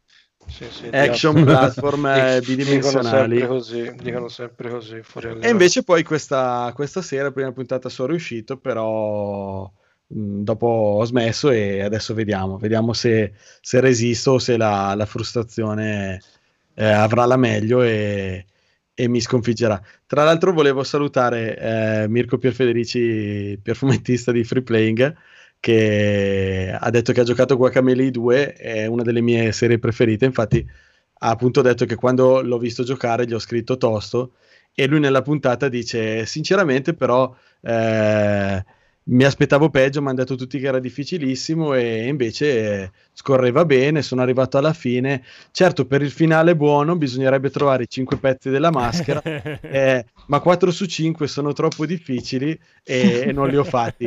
Eh, chissà cosa intendevo io. però, ciao. Ciao Mirko, tra l'altro stasera gli ho scritto, gli ho detto ti consiglio anche questo giochino qua, Cyber Shadow, e mi ha detto mi vuoi proprio male. Però, eh, bel gioco, però provatelo, non so, non so se sono io che non sono più capace o veramente impegnativo. Bene, buono, buono, carino, ci sta, mi piace. Dai, Goro. Eh, io alla fine mi sono Eh, recuperato qualcosina su SNES. È inutile che parlo ancora di persona perché devo ancora finirlo. Pensavo di finirlo oggi, ma non ce l'ho Ah, non ne vuoi parlare di persona? Fai parlare qualcun altro. Ti Eh, lascerò parlare qualcun altro in mia vece. Vostro onore. E, e niente, vabbè, alla fine mi sono, mi sono dedicato un pochino al Super Nintendo, che appunto mi è arrivato con la sua piccola moddina, addirittura che può andare, può, può massimizzare, diciamo, la velocità di riproduzione dei giochi. E quindi appunto ho inserito, ho buttato dentro Sunset Riders di Uh. Konami, che era il mio gioco preferito quando ero bambino ed è ancora, rimane uno dei miei preferiti assoluti. Devi dire di E- Capcom però se è un tuo gioco preferito. An- anche se non è di Capcom, Capcom. però di Konami. Konami. E, allora, Non è di Capcom, eh, quindi- Gliel'ha passato Allora. Capcom. Esatto, gliel'ha prestato. Gliel'ha prestato. No, però ci sono arrivati quasi perché per pubblicarlo in, eh, in Europa hanno usato un'etichetta che si chiama Palcom, che era un Ah, prestanome per aggirare. E quindi esatto, era un prestanome praticamente per aggirare probabilmente delle limitazioni di Nintendo che vabbè faceva la strozzina un po' su tutte le pubblicazioni varie. Qua se non ci E- chiamiamo Capcom non vendiamo in Europa. Bravo, bravo, bravo. E, niente, quindi appunto è pubblicato da Palcom. E mh, ultimamente ho giocato sia la versione, quella emulata del Mame, Mm. sia appunto quella fisica eh, sullo SNES. E devo Nota dire anche come che- quella arcade. Sì. E allora devo dire che la versione arcade è proprio un eh, molto, molto, molto, molto, molto superiore. Ma più Eh che sì. altro non tanto per la resa grafica, ma perché c'è la scivolata. Eh sì, eh, fa, Eh, fa dai, la scivolata. senza la scivolata. Ti salva Io un non mi- botto di robe. Eh, io non mi ricordavo che mancava la scivolata nella versione SNES. Ce l'avevo, ci giocavo da bambino, ma vai a sapere, cioè, mi ricordavo, ci avevo giocato sia in sala giochi tantissimo, e poi spendevo talmente tanti soldi in sala giochi che alla fine mio padre dalla disperazione è andato a cercarla, la versione fisica, no? Perché ha detto, Per dai, farla sparire. no, Adesso no, la versione fisica per Super Nintendo, Ah, perché ha ok. detto "Scusa, ora ci giochi su Super Nintendo, non rompere le palle di andare a spendere dei soldi a- al bar, no? Nel Non senso, poteva ucciderti che... eh, non ce l'ha fatta, non ce l'ha Era fatta. debole. No, sono troppo potente. E, e niente, vabbè, alla fine, alla fine ho, gioca- ho giochicchiato un po' le due versioni, l'ho finito su Mame, devo ancora finirlo su SNES. Bello, bello, sempre un gran capolavoro. Molto Eh, bello. vi bello, consiglio di bello. andare a recuperare, è uno dei giochi imprescindibili, secondo me. Recuperate anche un episodio di Intrappolati nel retro gaming dove ne parliamo. Penso sia uno dei primi Yes, episodi, forse. vero, quinta o sesta puntata, Ah, Francesco. Grazie, eh, madonna. Eh, Sì, eh, ricordo molto bello, ne avevate parlato della scivolata, perché delle volte Sì. ascolto i podcast. Eh, guarda, non, non è... Allora, Intrappolati è il migliore sul retro gaming, assolutamente. Grazie, però non mi ricordo se Mm. parlavo della scivolata, ma penso di sì, perché Enrico Eh. è abbastanza... Io, io sono un po' un cazzone, ma Enrico è no, abbastanza dai, pignolone. ma dai, dici? Sì, No, sembra. Enrico... non, il- il non sap- sembra, guarda. Eh vabbè, perché dopo lo pago e mi faccio dire le cose prima. Devi dire questo. Bello, mi Bravo. piace, mi piace. Bravissimissimo. Phoenix. Yes! Io ho iniziato a giochicchiare finalmente dopo un, po' che mi ero ripromesso di farlo a Nier Replicant versione 20.000 bla bla bla bla bla. Ciapela quello che è.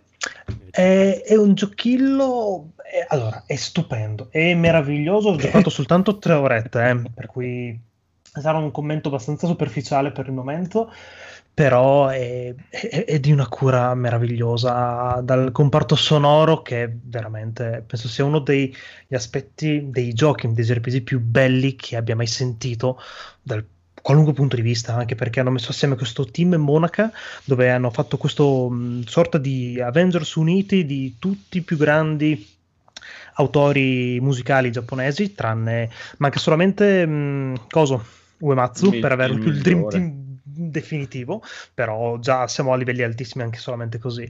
E niente. Ho sentito la prima nota e ho quasi la lacrimuccia all'occhio. Ho detto, Oh mio Dio, che Eh, bellezza! Madonna. Sì, no, è una roba veramente viscerale che ti piglia e non ti molla più. Eh, ma il, il fa diesis fa questo Eh, effetto. sì. Eh sì, il fa Eh, diesis, sempre il fa diesis. fa diesis. Si bemolle. eh. Non troppo, però.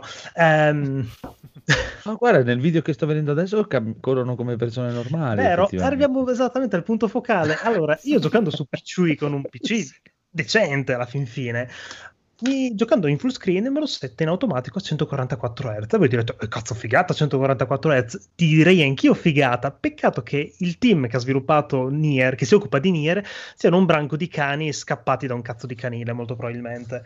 Perché più frame ha, più velocizza tutto Sì, eh, tutte le animazioni. papà. Praticamente io ho giocato 2 ore e 20 la, l'altra, l'altra sera. Sul contatore delle ore mi segna 2 ore e 50 perché mi segna 1,5 per anche il tempo. Quindi vedi quei secondi andare più velocissimi. È una roba impressionante. Infatti, inizialmente ero lì, ho detto, ok, fermi tutti. non- Allora, c'è un problema, oppure è veramente così arcade?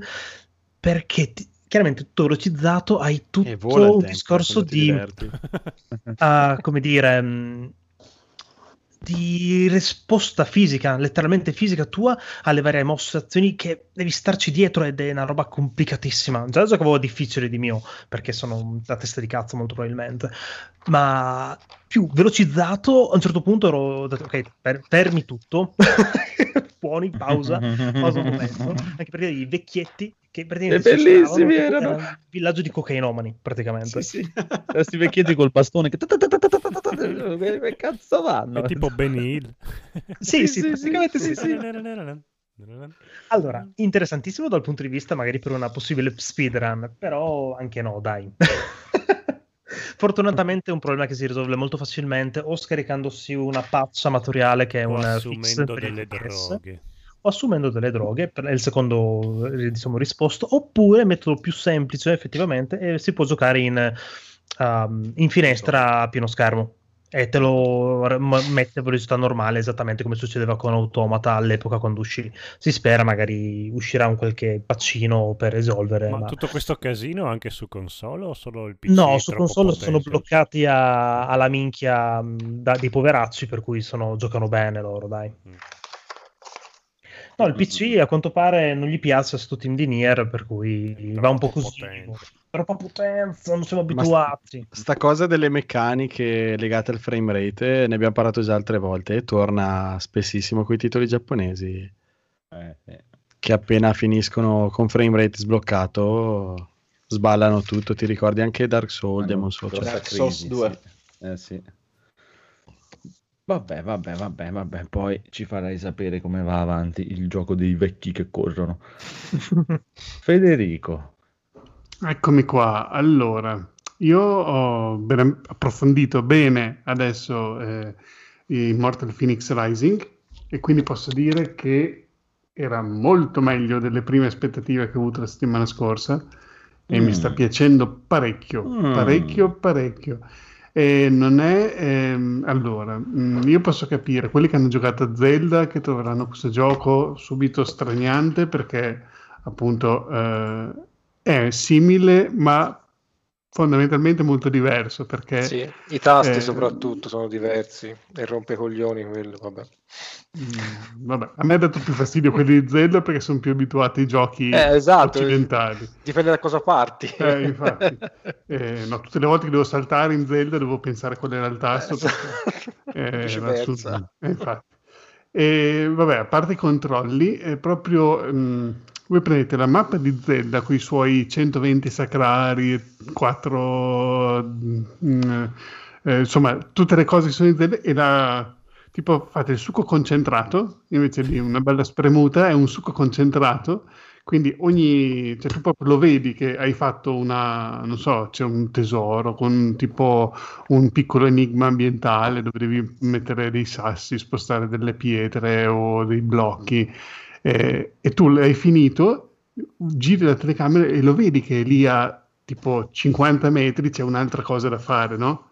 Poi vai a fare quella e ti giri e vedi che c'è un'altra cosa da fare e poi come se non bastasse quando tu vai sulle alture eh, non è una cosa automatica come in Assassin's Creed che fai l'occhio dell'aquila e ti svela tutto ma tu quando sei su queste alture puoi ruotare la telecamera e scovare tutti i tesori, le cose, con una meccanica molto brutta. Questa è l'unica cosa che veramente è fatta male secondo me nel gioco, perché tu devi praticamente a mano ruotare la telecamera con questo cursore che mh, ogni tanto tipo si illumina e tu vuol dire che in quell'area lì c'è qualcosa e quindi tu lo cominci a muovere lentamente in quell'area lì, ma non ti dice se il tesoro è un po' più in alto, un po' più a destra, un po' più a sinistra. Quindi tu lo giri un po' a caso fin quando non ti compare, premi R2 per eh, rivelare e tu premi R2 e lui compare questo tesoro. E questa cosa qui è veramente un po' scomoda perché cioè, se tu volessi proprio rivelare tutte le cose che ci sono in quella zona lì, devi star lì tanto tempo a girare questa telecamera in prima persona, a far comparire tutto, cosa che dopo un po' scopri che girando un po' velocemente e, e, e spammando R2 ta ta ta come se stessi sparando a uno sparatutto, lui è, è più, diciamo, più permissivo e quindi ti fa comparire i tesori anche se non li hai centrati perfettamente, perché veramente ehm, quella meccanica lì dovrebbero rivederla perché, boh, Ok, che non volevano far comparire tutti i tesori premendo Y, eh, no, premendo triangolo, insomma, quando arrivi sull'altura e automaticamente svelare tutto, però anche così veramente è tedioso. Infatti, anche quando c'erano i miei figli che mi guardavano giocare, dicevano basta papà, vai avanti, perché se stai lì su questa altura a, a fare millimetro e millimetro sulla mappa per trovare tutte le cose da svelare, Eh, cioè vedo, veramente... non, non sei intrattenente. No, non è, non è- lavorare, papà, dai. non è una cosa. No, vabbè, eh, a parte questo, cosa volevo dire? Ci sono molti tesori. ehm, l- questo ha un combat system rispetto a Zelda. Questo proprio ha proprio un sistema di combo, le contromosse, la parata, la parata perfetta, la- tutte le cose che, vabbè, eh, quelle c'erano anche in Zelda, le parate perfette, però qui c'è proprio le combo espandibili, c'è l'attacco leggero, l'attacco pesante, eh, insomma, poi eh, tutte le cose che puoi concatenare e le armi e le armature non si rompono o si potenziano singolarmente, quindi tu i materiali che raccogli servono per potenziare spade. Quindi tu tutte le spade che raccogli fanno lo stesso tipo di danno e tu quando potenzi spade hai potenziato spade. Poi ogni singola spada che tu trovi ha, non so, quella che fa il 12% in più di danni a, non so, a un certo tipo di nemico, quella che fa il 40% di danni dopo una schivata perfetta. E allora dopo tu vedi come ehm, quale equipaggiare in base al tuo stile di Oh, gioco. Quindi eh, se- cioè, non è che metto questa che fa più danno, no, tu dici, boh, io sono uno che non para mai, ma fa la schivata perfetta, quindi non metterò la spada che mi aumenta il danno dopo la parata, ma quella che de- dopo la, la schivata perfetta mi aumenta il danno, oppure, non so, quelle che potenziano altre cose, sono, sono molto varie le statistiche e tipo quella, c'è anche la meccanica del, eh, come si dice, dello stordimento dei nemici, quindi oltre alla barra dell'energia c'è quella dello stordimento, che io non la considero praticamente mai perché a parte che il gioco è abbastanza semplice, però insomma ho visto che mettendo la, la spada giusta, l'armatura giusta, eh, che potenzia lo stordimento, tu eh, tipo aumenti eh, lo stordimento, poi poi tipo quando stordisci un nemico ehm, guadagni dell'energia o gli fai più danno per un po' di secondi e quindi insomma eh, anche lì un po' di strategia eh, in base all'equipaggiamento lo puoi fare. Certo, è un gioco molto semplice per giocatori come noi, se giocate a norma come sto giocando io n- non serve, però fondamentalmente puoi divertirti anche con queste peculiarità e cambiare un po' il tuo stile di gioco.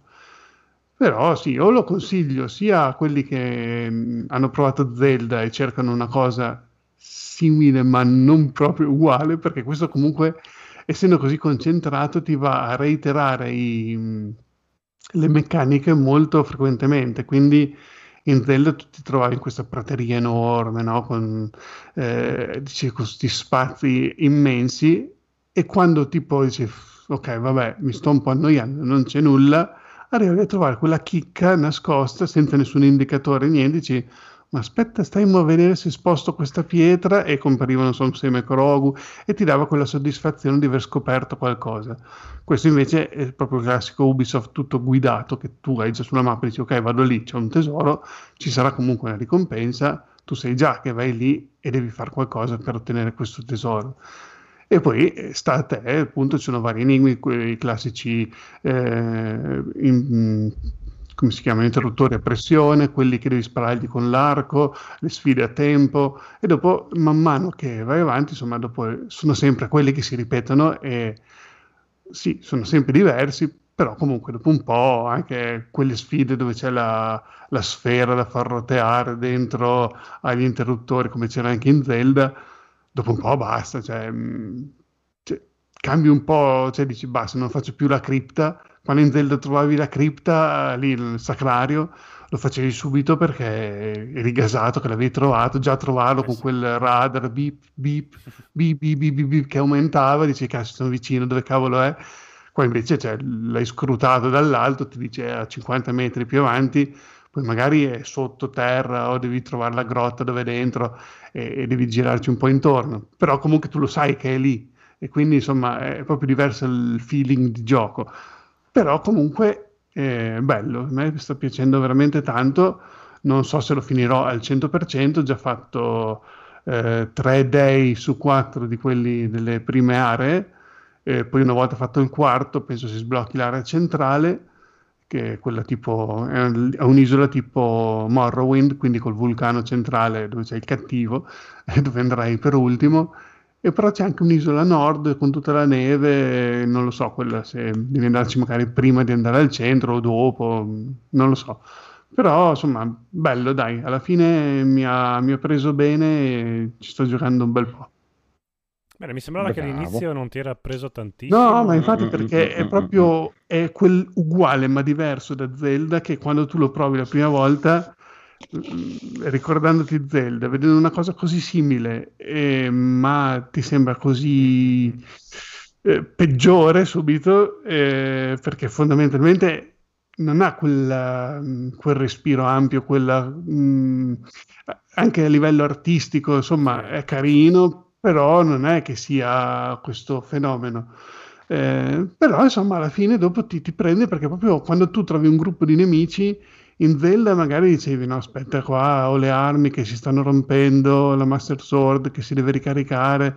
Eh, evito. Mm, non ci passo neanche lì magari c'è il tesoro trovo 5 frecce eh, che cacchio ci vado a fare? Qua invece trovi sempre lo scrigno con materiali utili per poi potenziare eh, le cose e poi una volta che le hai potenziate eh, sono, insomma, eh, sono potenzi tutto il, il gruppo di o, o, lance o spade o, no, scusi, o spade o asce o frecce insomma potenzi tutto il, eh, l'inventario in, una, in, un unico upgrade, quindi molto comodo perché alla fine tu hai eh, questi sei oggetti che puoi potenziare e una volta che li hai potenziati al massimo qualsiasi tipo tu vuoi equipaggiare sei a posto. Un'altra cosa sono tipo non c'è per niente il crafting eh, delle pozioni, la cucina, quelle robe lì. Qui è solo quattro tipi di pozioni, quindi tu in giro per la mappa trovi quattro tipi di frutta e, e basta. E te li fai bastare e servono tipo cinque frutte di quello stesso tipo per fare la pozione gialla, cioè sono uno giallo, uno viola, uno rosso, eh, uno blu, e, e tu questi frutti di questi colori eh, tu, ne servono 4 di blu per fare la pozione blu, 4 rossi per fare la pozione rossa, tipo così, no? E, e con quelle sei a posto perché sono, eh, non c'è tanto da, da, stare a pensare, ma proviamo a mischiare il miele con la carne, faccio lo spezzatino al miele speziato, ma cioè quelle cose lì veramente non, a me non erano piaciute neanche in Zella, tanto che a un certo punto me l'ho messo lì tipo una sera che o stavamo registrando o stavano guardando i bimbi un cartone e me l'ho messo lì, ho cucinato tipo 500 cose cucinate guardando su internet qual era quella che dava il massimo risultato e dopo a posto, non ho più cucinato per tutto il gioco perché era veramente uno sbattimento. Bravo, bravo, bravo, bravo, bravo, bravo, bravo. Carino, sembra carino. Codolo. Uh, io ho finito, abbiamo finito io e il Eh. generale Paola Monster Boy, ci siamo divertiti tantissimo. Avrei potuto streamarlo per la tua gioia, anche perché... Boh, mamma mia.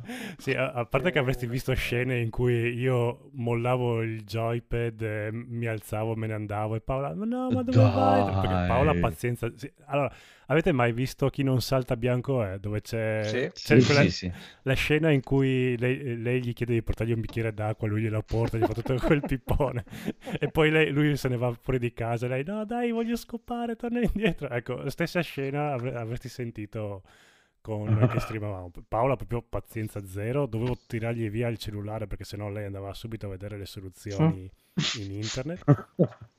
Perché questo gioco qua è un, un action platforming, eh, però ha tanti enigmi che comunque ti devi scervellare, poi ha delle sezioni in sparatutto, eh, oltre che il personaggio si trasforma a 5 trasformazioni, 5-6, diventa rana, drago, molto figo. maiale.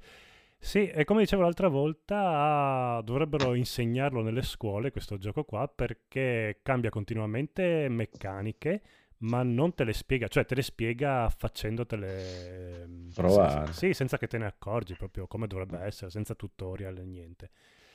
E molto bello. Ho avuto un paio di momenti con dei boss, dei momenti un po' ostici, però che magari ci ho passato una, giornata, una mezza giornata, però sempre divertendomi alla grande.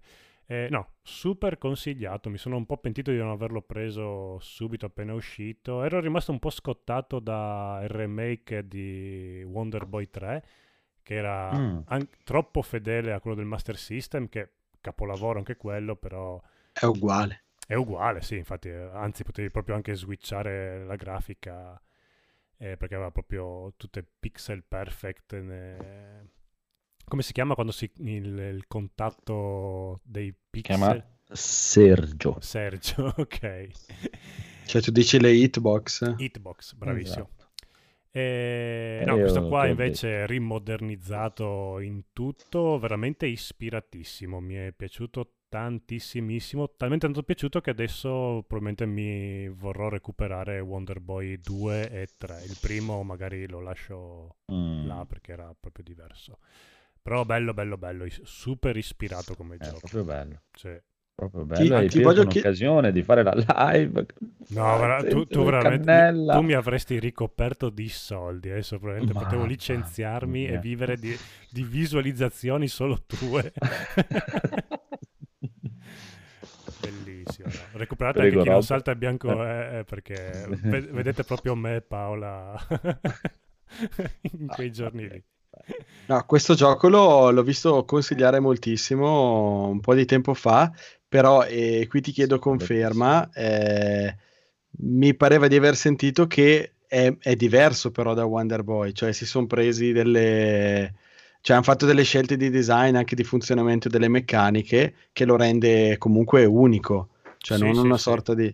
No, è proprio è un gioco proprio moderno. È, è proprio bello. Sì, Wonder Boy. Adesso do- devo rigiocarmelo perché io l'ho sempre iniziato. L'avrò iniziato 20 volte quel gioco lì. Sono arrivato tipo al terzo livello.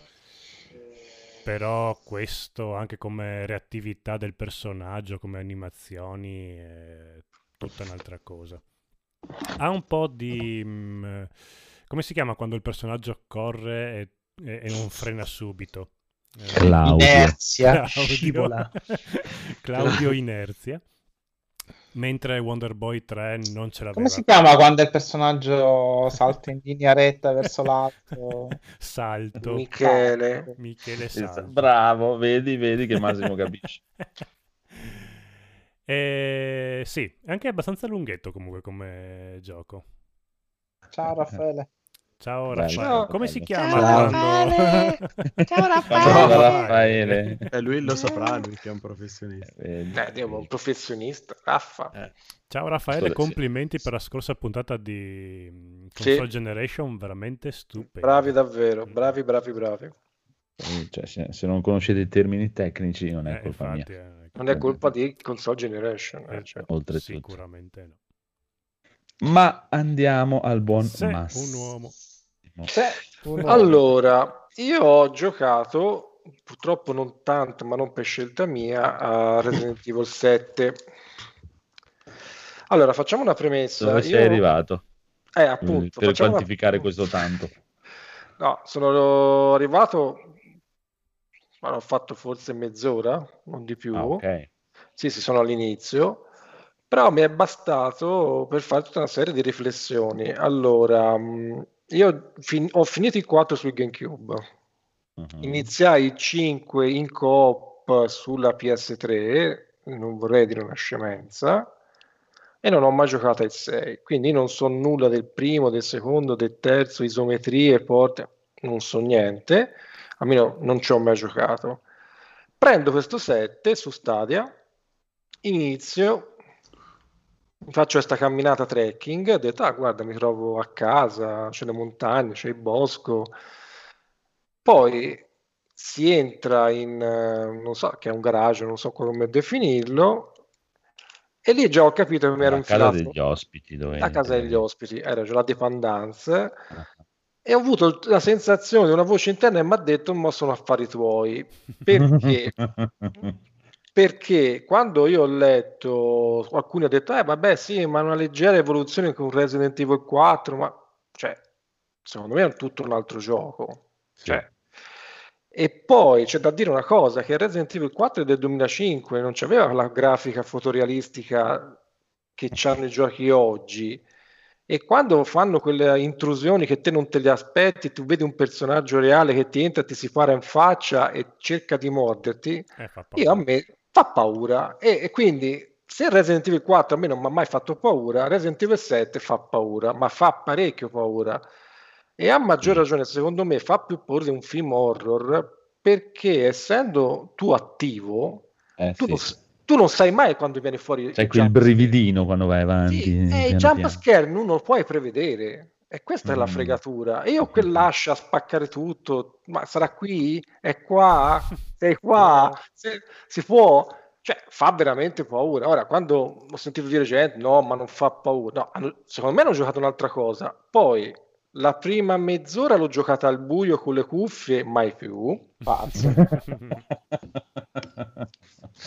La seconda mezz'ora l'ho giocata accanto alla mia compagna che stava guardando Ugly Betty con le cuffie in piena luce, ma puttanaccia dell'Eva quando l'ho uccisa la seconda volta ed è entrata dalla porta laterale, cazzo, mi ha fatto, paura, ho sentito il battito cardiaco partire e ho detto eccoci, attacco di panico e tanti saluti. E una parte del mio cervello ha detto: Ma ti puoi rovinare la vita per un gioco? Eh sì, perché purtroppo c'è una, una capacità attrattiva che non so qual è. Cioè, non so, cioè ora ho voglia di rigiocarci sapendo che morirò prima o poi, cioè, ma morirò fisicamente. No, dai, piano piano ti abitui. Però secondo me un gioco così è riuscito. Cioè, se riesce a stravolgere delle meccaniche ormai abusate, no? del mirino, spari, eh, quindi più action e te lo fa diventare un qualcosa di imprevedibile.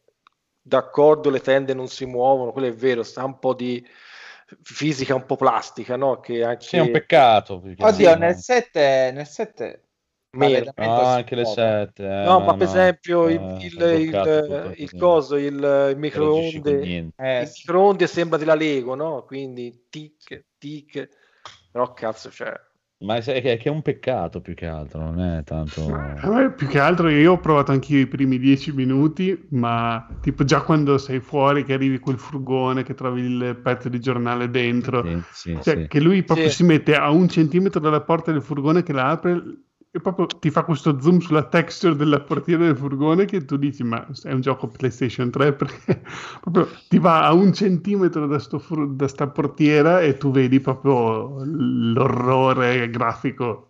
Però, Cioè, c'è- c'è- però io, gli, io gli riconosco che fa, cosa pa- su, su fa paura. fa paura. Sì, infatti su Stadia non si vede questa cosa. Molto più bello. Eh, fa paura e immagino in VR come possa essere. No, cioè- no, ma quello, quello ti dico, cioè, ti do, c'ho proprio ragione, cioè nel senso, l'ho sempre detto, il Resident Evil 7 è quello che fa più paura di tutti in assoluto perché anche a me Resident Evil non ha mai fatto paura, ma na- mai dal primo, proprio neanche nel 96 quando giocai il primo.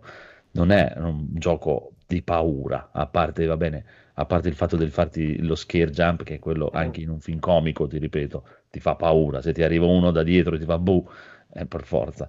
Però è questo, e questo invece è proprio, è proprio veramente spaventoso. Però E- piano piano ti, ti ci abitui un po', eh, è- Poi mi è successo la cosa che forse l'ho sentito da Andrea Facchinetti che a un certo punto sono- ho sentito una voce, pensavo fosse in cuffia, Mhm. quindi ho girato eh, e in realtà la mia ragazza mi stava chiamando, io non l'ho sentita e quando mi sono... No, ma è vero, non sto... E quando me la sono sentita vicino, ma neanche ma- mh, ha- mi ha toccato, io so- veramente ho fatto uno schizzo per dire, oddio, che succede? Sì, sì, proprio... Eh, no. Bellissimo, cioè, finalmente eh, ho ri- ho riprovato paura, era tantissimo tempo non mi succedeva, è stata una bella cosa, quindi ora andrò ma avanti. quello che ti dico, cioè nel senso, il mio dire, oltretutto, cioè, magari che non è molto Resident è perché Resident Evil non è mai stato così, non è mai stato una roba horror, è sempre stata una, una cafonata totale proprio con robe, perché molte volte sento gente che dice, eh, ma poi il 5, il 6 hanno esagerato, iniziano le cafonate, perché il 4? Cioè il 4 ci sono delle robe che- Napoleon, Nap- quello con, giù quello con, con quattro campanelli, volanti dalle, quello coi campanelli, da no? che, lo assor- che lo assordavi, bellissimo però. Eh, Il è sempre 150. avuto- Invece il 7, per dire, e anche questo 8 sembra non ha queste cafonate proprio da, da- da- da- eh, sono molto più, un po' più seriosi, un po' più... eh. Però ecco, c'è una cosa che ho notato che mi ha un po' non disturbato, però l'ho trovato incongruente. Lui ammazza la sua moglie la prima volta e non reagisce. Quella mi è sembrata un po', un po' cioè quella mi è sembrata più una meccanica da vecchio sistema di gioco. Che cosa, scusa? Non. Quando lui gli spara la prima, cioè lui gli dà l'accettata la- all'inizio, no? Ah, ok, E le- ok. e lei sembra, vabbè, sembra, vabbè, non è che sia un grosso spoiler, sembra che muoia. No, all'inizio proprio. Lui non ha fatto, cioè non è che reagisce, eh. Sì, no, Non- lui, è- lui per me, è, è nel, nemmeno nel 7, nell'8 sembra un po' più un essere umano, ma nel 7, cioè adesso te non ci sei arrivato, ma mh, poco dopo che succede questo, un cazzo un altro fa il primo incontro con la famiglia destra e sinistra e poi inizia a arrivargli queste chiamate di questa persona. La prima volta, la seconda volta che lo chiama così, che gli risponde, ah, beh, beh, poi butta giù il telefono, ah, ah, che tipa, ma che cazzo ridi? Cioè, che cazzo ti viene in mente dire? Cioè, ti hanno tagliato una mano, cioè fai te. Porca puttana, cioè, proprio- ma in un, mo- in un momento proprio che non ci sta proprio per un cazzo proprio. Che tipo. e poi non commenta mai praticamente non Sì, com- esatto, nell'otto, non mo- commenta nell'otto mai. molto di più nel, nel Eh, 7 non commenta mai un cazzo Però penso che trovando lo spot giusto in casa ci giocherò. Sì. Cioè, devo No, no, trovare un... so, cioè, ti, ti- ti ripeto cioè, il mio odio atavico parte solo dal fatto che è in prima persona se fosse stato in terza persona sarebbe proprio Però avrebbe fatto meno paura secondo me in terza persona. sì molto Raffaele probabile dice Andrea pensava che ci fosse il figlio dietro di lui, ma non c'era Sì. nessuno. lo rigiocavano in via Esatto. No, è Eh, bellissimo. chiaro, Però, eh, cioè, devo dire, mi sembra un uso intelligente, fra virgolette, della quella fusione tra cinema e, e videogioco. Mentre altre volte i videogiochi sembrano dei film, eh, invece i film sembrano troppo dei videogiochi e non- a me non mi ha mai molto convinto. Questa fusione però secondo me funziona. Grazie E- a Kojima, ma sì. Sì, Funziona. Non mi sembra cintassi Kojima, però... Come no? Eh beh, hanno copiato PT. eh beh. Ah, in quel senso lì, ah, vabbè, si, si sono ispirati, hanno preso ispirazione, hanno, hanno approfittato che, che hanno Kojima approfittato licenziame- del Sì. licenziamento. Eh vabbè, però comunque de- No, bello, c'è da ammettere che hanno, cioè, hanno comunque avuto le palle, cioè, nel senso, non è che facile prendere Resident Evil e lo stravolgiamo totalmente, togliamo Beh, tutti i era anche un personaggi. po' il genere che andava tanto di moda in quel momento. Eh, lo lì. so, però ti, ti, Eh, puoi, sì, sì, però che- comunque chi, chi è che- chi lo fa? Eh, ti puoi inimicare la fanbase, ecco questa roba qui. Eh, Eh, cioè, ma certo, sì, ma infatti, eh. ma infatti ho visto un'intervista poco fa che hanno, quando sono arrivati a quel punto lì hanno pensato e hanno detto Abbiamo fatto la cazzata. No, no, hanno detto vaffanculo chi penserà così, vaffanculo chi penserà così, dobbiamo dare un giro, una svolta totale perché in ogni modo non possiamo andare avanti nello stesso modo, non possiamo Hanno tornare fatto bene. E dobbiamo trovare un modo nuovo. Era chiaramente la cosa che andava più sul momento, andava, eh, però dai, eh, comunque ci han- ci hanno provato, dai. E alla fine i fatti pare che gli cosano perché leggevo Beh, anche anche, adesso che eh, Resident comunque, Evil 8 ha battuto tutti i record anche su Steam di più gio- giocatori, è il Resident Evil più giocato su Steam contemporaneamente, ha battuto anche il 2 Remake. sì, ad ogni modo Ah, comunque è il gioco che viene ricordato per quel genere lì adesso. Nonostante non, Esatto. non- non certo, è il certo. primo, ma adesso dicono, ah, è in stile Resident Evil 7. Eh sì, alla fine gli altri dopo non l'hanno fatto uscire il gioco. Eh, ha, È ridefini- Konami che ci ha perso l'occasione. ha- ha ridefinito un po' il genere da quel punto di vista, secondo me, cioè l'ha riscritto in parte, Mm. non ovviamente tutto. Eh, E devo dire che con Stadia si gioca bene, mm, nel senso che non ho, gro- non ho grossi problemi, vabbè, forse perché la fibra va, quindi finché funziona me lo godo, poi chissà. Te, Però te bello, dovresti, bello, dovresti- bello. dovresti pensare a eh, Resident Evil 7 portato in live dal Phoenix, che si prende i colpi in Resident si pre- stia- stiamo giocando insieme a Resident Evil 5, si prende i colpi in Resident Evil 5, quindi io Prendiamo anche nell'uno per dire. Vabbè, Nell'uno. l'uno posso ancora capire, Il 5 l'uno è se non l'hai mai visto. è allegro e caccia... È vero, è, è, Ma è una sono le scelta- cose che escono dagli angoli, porca Però il puttana. 5 Sì, no, vabbè, Marco, allora, il 7 è un'altra roba. Il sette 7 è un'altra muo- roba. per me lo lasciamo un po' muore in live lì.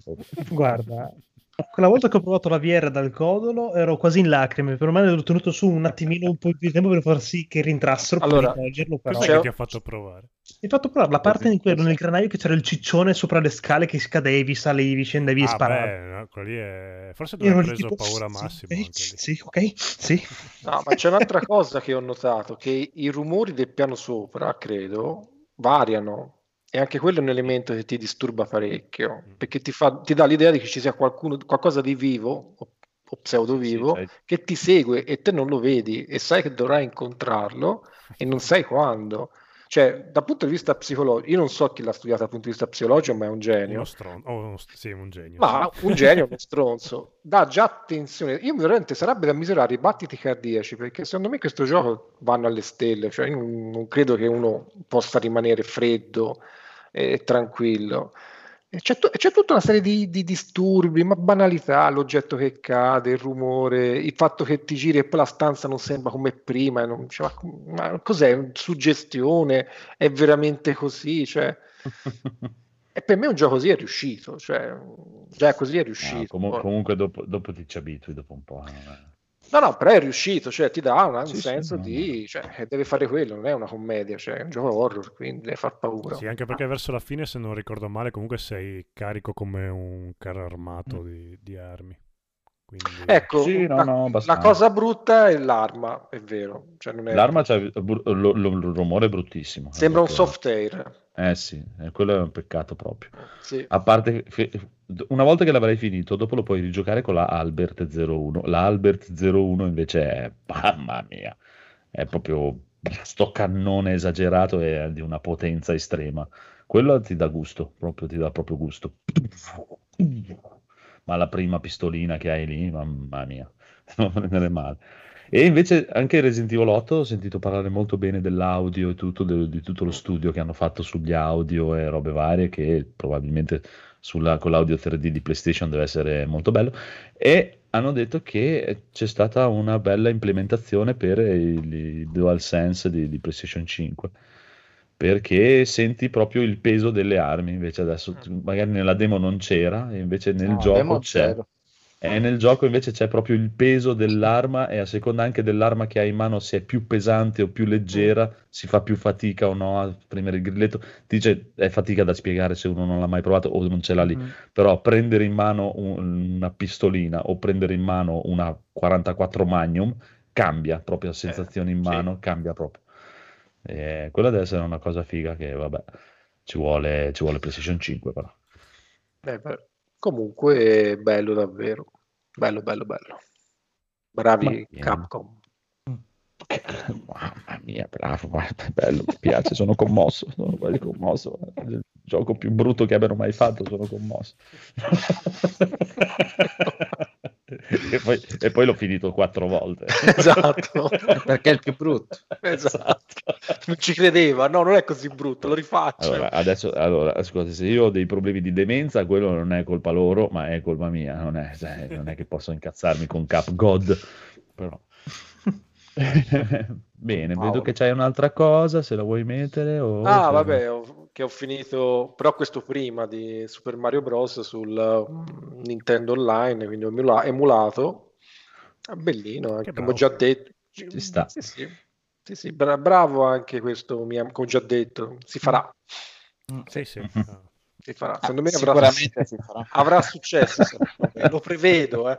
Eh. Si farà. Maledetto tossico di un giapponese. Va bene.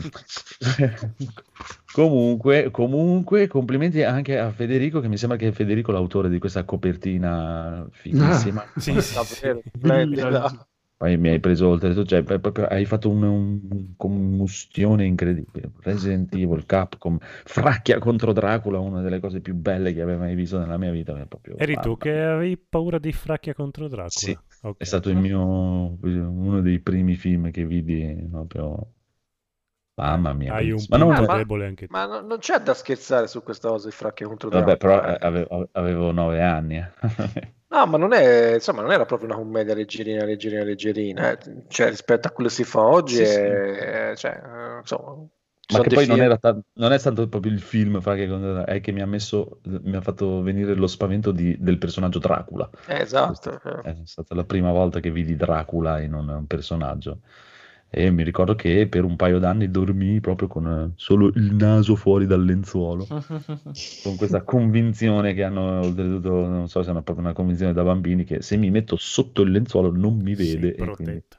Esatto, Sì, sì, sì. E sono a Sì, sì. posto. Va bene, comunque Tranquillo. complimenti anche a Federico. E Andiamo con i bonus stage. Bonus stage, Sarà- bonus stage. On stage. Dai, dai, dai, dai, dai, che ce la sbrighiamo anche senza troppe ore, mi sa. Infatti. Eh, le ultime parole famose. Edoardo, prego. Allora, io mi sono visto un film di cui aveva parlato il conigliastro, mi pare. No, io. Ah, tu l'avevi parlato, ok. Che si chiama Love and Monster, eh, attualmente su Netflix. Mm, e devo dire che, dai, è molto carino. Volevo- mm, mi, mi piacerebbe, come dicevate l'altra volta, vedere una serie riguardo a questo tema. Eh, praticamente di base la storia è in- parla del nostro mondo in cui praticamente la causa di un, di un meteorite eh, e con annesso lancio di bombe nucleari per distruggerlo ha contaminato il mondo e ha reso gli insetti o quantomeno gli animali a sangue freddo dei mostri mutati geneticamente, quindi sono, sono diventati enormi e hanno conquistato la superficie e le persone si sono trovate a dover, eh, loro malgrado, vivere eh, sotto la superficie in bunker o cantine o chi più ne ha più ne metta. E, e praticamente la storia è di, di questo personaggio che eh, si chiama Paolo. Paolo, esatto. Raffaele. Raffaele. Esatto. Eh, vabbè, comunque lui si chiama Dylan, l'attore Dylan O'Brien, adesso non mi ricordo il nome del protagonista, comunque vabbè. È rimasto chiuso in questo bunker insieme a una serie di persone che nel frattempo hanno trovato tutte quante la loro anima gemella E- mentre lui è rimasto da solo perché la sua fidanzata, mh, nel momento in cui tutti, tutti scappavano, insieme alla sua famiglia, si è rifugiata in un altro bunker a molti chilometri di distanza. E lui a un certo punto decide che, nonostante sia l'elemento più inutile della compagnia, perché è quello che si fa prendere dal panico nel momento in cui vede un mostro e eh, rimane di, di sasso, quindi eh, gli vengono i tremori, piange e quindi è solo di peso, decide, vabbè, faccio questa follia e dopo aver, dopo aver ritrovato lei via radio, decide di raggiungerla nel bunker dove lei è Sì, insieme. dopo, dopo sette anni, quindi... Sì, esatto, dopo sette anni dall'avvenimento, dopo qualche mese dopo averla ritrovata, decide di andare da lei e per ritrovarla. Ed è praticamente il viaggio che lui fa dal suo rifugio fino al rifugio di lei. Ed è una bella, cioè, è- mh, allora non è niente di trascendentale, però No, però ha un, ha buon ritmo, dai. Non Sì, esatto. Lui è un, è un personaggio eh, disegnato bene. eh, i, i personaggi vari che incontra durante, la- durante il viaggio, anzi, due personaggi che lo incontra durante il viaggio, sono, sono belli, si fanno, si fanno ben volere anche se mh, li incontri per poco tempo. Mm, l'unica cosa, forse il finale l'ho visto un po', un po' disneyano, diciamo. La questione del, del granchio è bella, l'idea di- di- che viene fuori Sì, è un, prevedibile, dai. eh sì, è un po' Disney la parte con lo sguardo, però dai, ci sta lo stesso, te lo guardi volentieri e non- diciamo, l'incredulità non viene mai a mancare, quindi eh, regge sempre bene. La sua fidanzata è una gran, atomica. Gragnocca, Ah. Eh, sì, sì, sì. Eh, I mostri, mi, mi- mi dicevate l'altra volta che secondo voi erano fatti un po', erano un po' gommosi, un po' plasticosi, secondo me no. Mm, secondo me sono resi abbastanza bene, cioè mi ricordano molto, specialmente non so, c'è, il- c'è uno che si chiama Fenditerra, che è una specie di squalo che si muove sottoterra, eh, che quando tira fuori queste specie di, di- di pseudopodi, sembra un po', mi ricordava un po' gli insetti di Skull Island, eh, un po', un po' dentosi, un po' gommosi, però di per sé sono tutti resi abbastanza bene, sono- la computer grafica è un livello abbastanza accettabile. Sì, per Eh, essere una produzione, secondo me, a basso budget, eh, hanno Sì. fatto un buon lavoro. Sì, non credo che ci abbiano speso tantissimo, visto che comunque il secondo è praticamente esce, esce tra poco, quindi se, Eh. se non ne fanno una serie televisiva, probabilmente faranno una serie di film eh, due all'anno, quindi non credo che spendino molto per fare sto film qua. Sì, sta infa-. Allora, ti dico, io preferirei un, un altro film piuttosto, perché boh, so, è un periodo in cui sono un po' stufo di serie, nel senso eh, non ho tu- tutto il tempo che vorrei, quindi so che se inizio una serie me la devo o mandare giù di, di- di forza tutta in una volta o in, in poche, in poche tranche, o se no vuol dire che la abbandono a metà, a meno che proprio non mi prenda terribilmente. Quindi preferisco, ho iniziato a sentire la mancanza del film che inizia e finisce, quindi questo me lo sono goduto proprio per questo. Sì, in effetti Eh, una serie televisiva dopo c'è il flashback di quel personaggio lì e il, la- effettivamente verrebbe, è meglio il film, eh, Sì, col senno di sì. poi forse. Anche perché col fatto poi, non so, ultimamente le, le stanno veramente allungando tantissimo le serie, anche proprio per il dis- il discorso che facevi tu, anche per avere più, più share, più, più possibilità, più, più gente che le vede. Non so, sono un po' stufo, preferisco la storia che inizia e finisce, tutto lì. Però nel senso, eh, per una sera in compagnia o con la fidanzata o se non avete niente da guardare, mh, è un film che secondo me vi, vi intrattiene, vi, vi intrattiene, fa, vi fa passare la sera e anche lancia anche un bel messaggio perché c'è comunque il messaggio ecologista, tutto sommato di rispetto verso la natura, non è neanche poi tanto velato come messaggio alla fine. eh. Eh, bellino, bellino, molto carino. Devo dire, mi sono, mi sono, mi sono molto divertito. Oh. Altra cosa che ho visto, che non ho messo in scaletta, che mi- ma me ne, me ne sono ricordato prima, perché parlavamo, mi diceva con gli astro di Solaris con George Clooney. Eh, mi sono visto il- l'ultimo film suo che si chiama The Midnight Sky. Sono sentito male. Mamma Scusate. mia, Mamma mamma mia. mia. Allora, Solaris.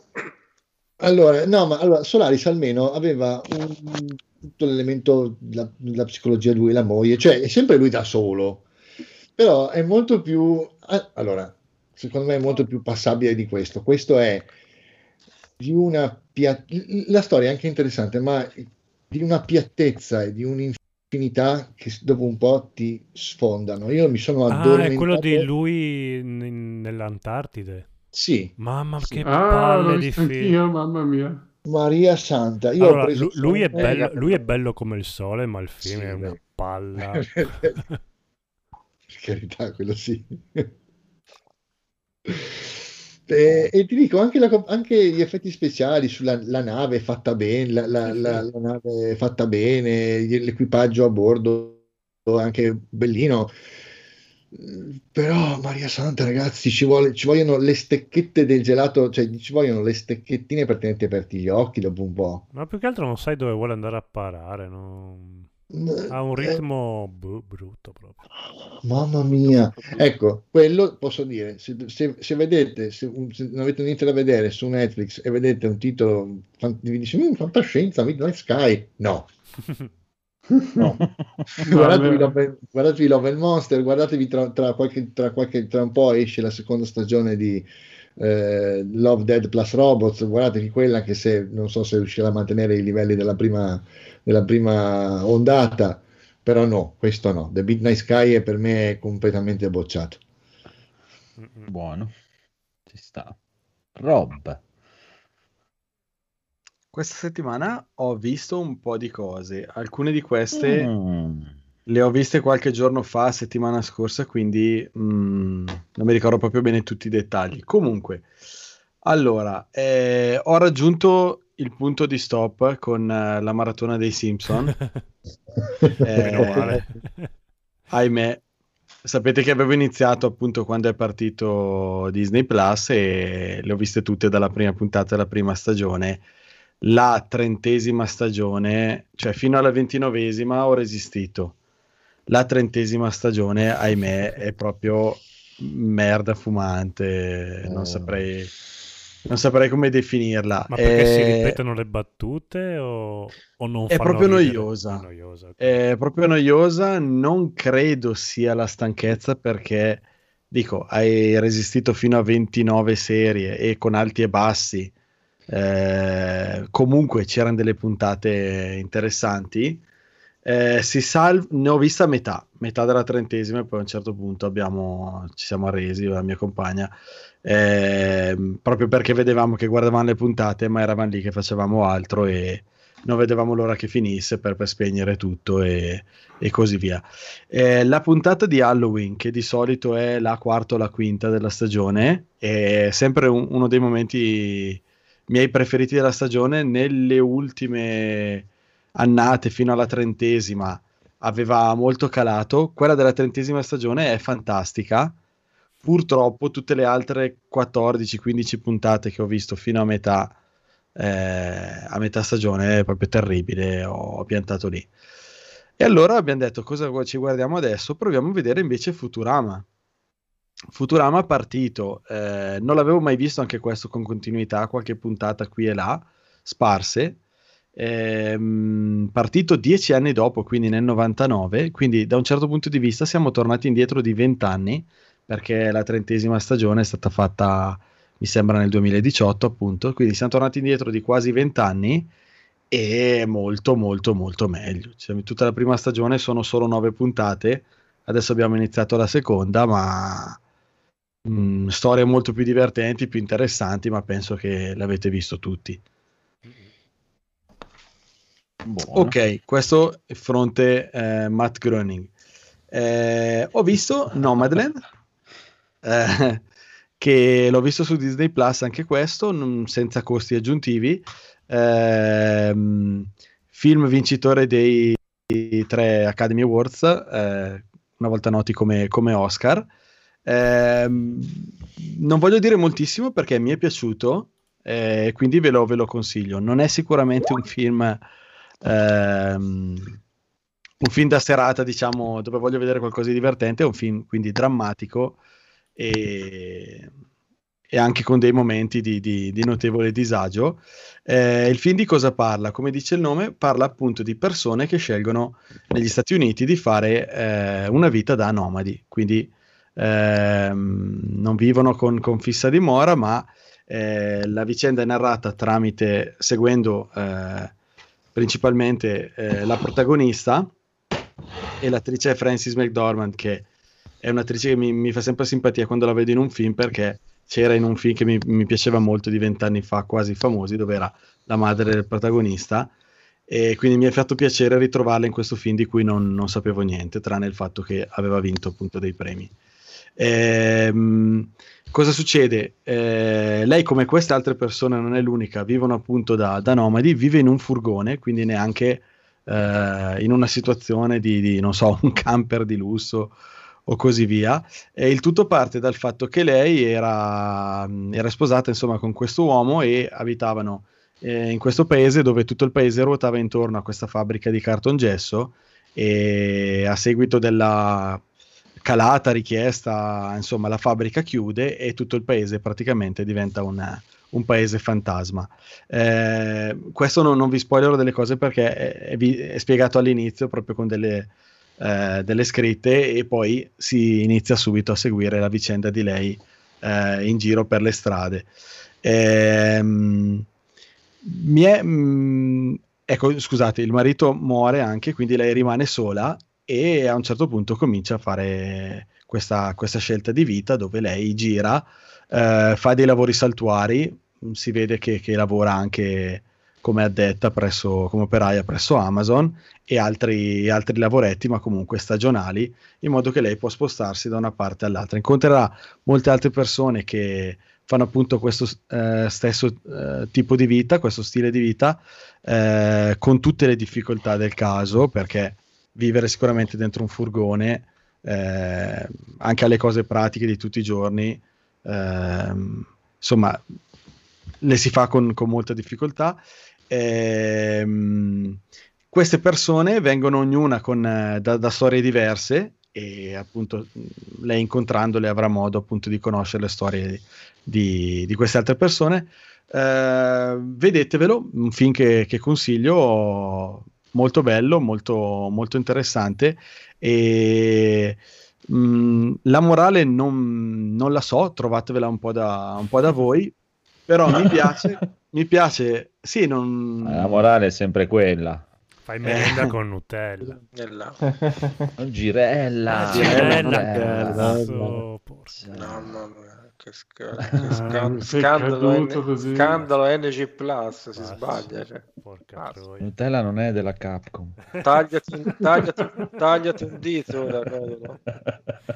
Nutella prego, Capcom. prego, prego no roba, allora mi è piaciuto anche per il fatto che eh, mi piace quando i film insomma presentano delle situazioni dove noi eh, seguendo il protagonista ci insomma ci, ci medesimiamo un po' nelle, nelle sue storie anche partecipi del disagio in questo caso e mi piace quando i film eh, presentano delle situazioni dove eh, noi ci aspettiamo, mm, magari pensando sempre al film con lieto fine e così via, che eh, succedano certe cose e le persone, i personaggi prendano delle scelte e invece il film ci, eh, ci impone di pensare perché vediamo appunto che i personaggi fanno delle scelte di tutt'altro tipo magari di quelle che penseremmo noi e che penseremmo che tutti farebbero e appunto mh, mm, il pensiero è eh, proprio tentare di capire perché eh, le persone appunto fanno queste scelte diverse e tentare di capire un po' insomma cosa gira nella loro testa e qual è il motivo per cui loro eh, agiscono in questo modo. Non so come dirlo eh, più di così senza, senza spoilerare, ma non dico altro, ma vedetelo, è un film che sicuramente merita, merita la visione. Uh, ultima cosa di cui volevo parlare, uh, settimana scorsa um, mi è capitato di accendere Prime per cercare un film da vedere e mi sono accorto che avevano messo uh, i LOL, abbiamo parlato di LOL due o tre settimane fa, le edizioni delle altre nazioni. Mm. Appena ho visto questa cosa ho detto ma questo è il LOL, il LOL tedesco, questo è il... No dai, ho detto, provi- proviamo, fa eh ridere. Beh, assolut- ah, LOL assolutamente. Assolutamente.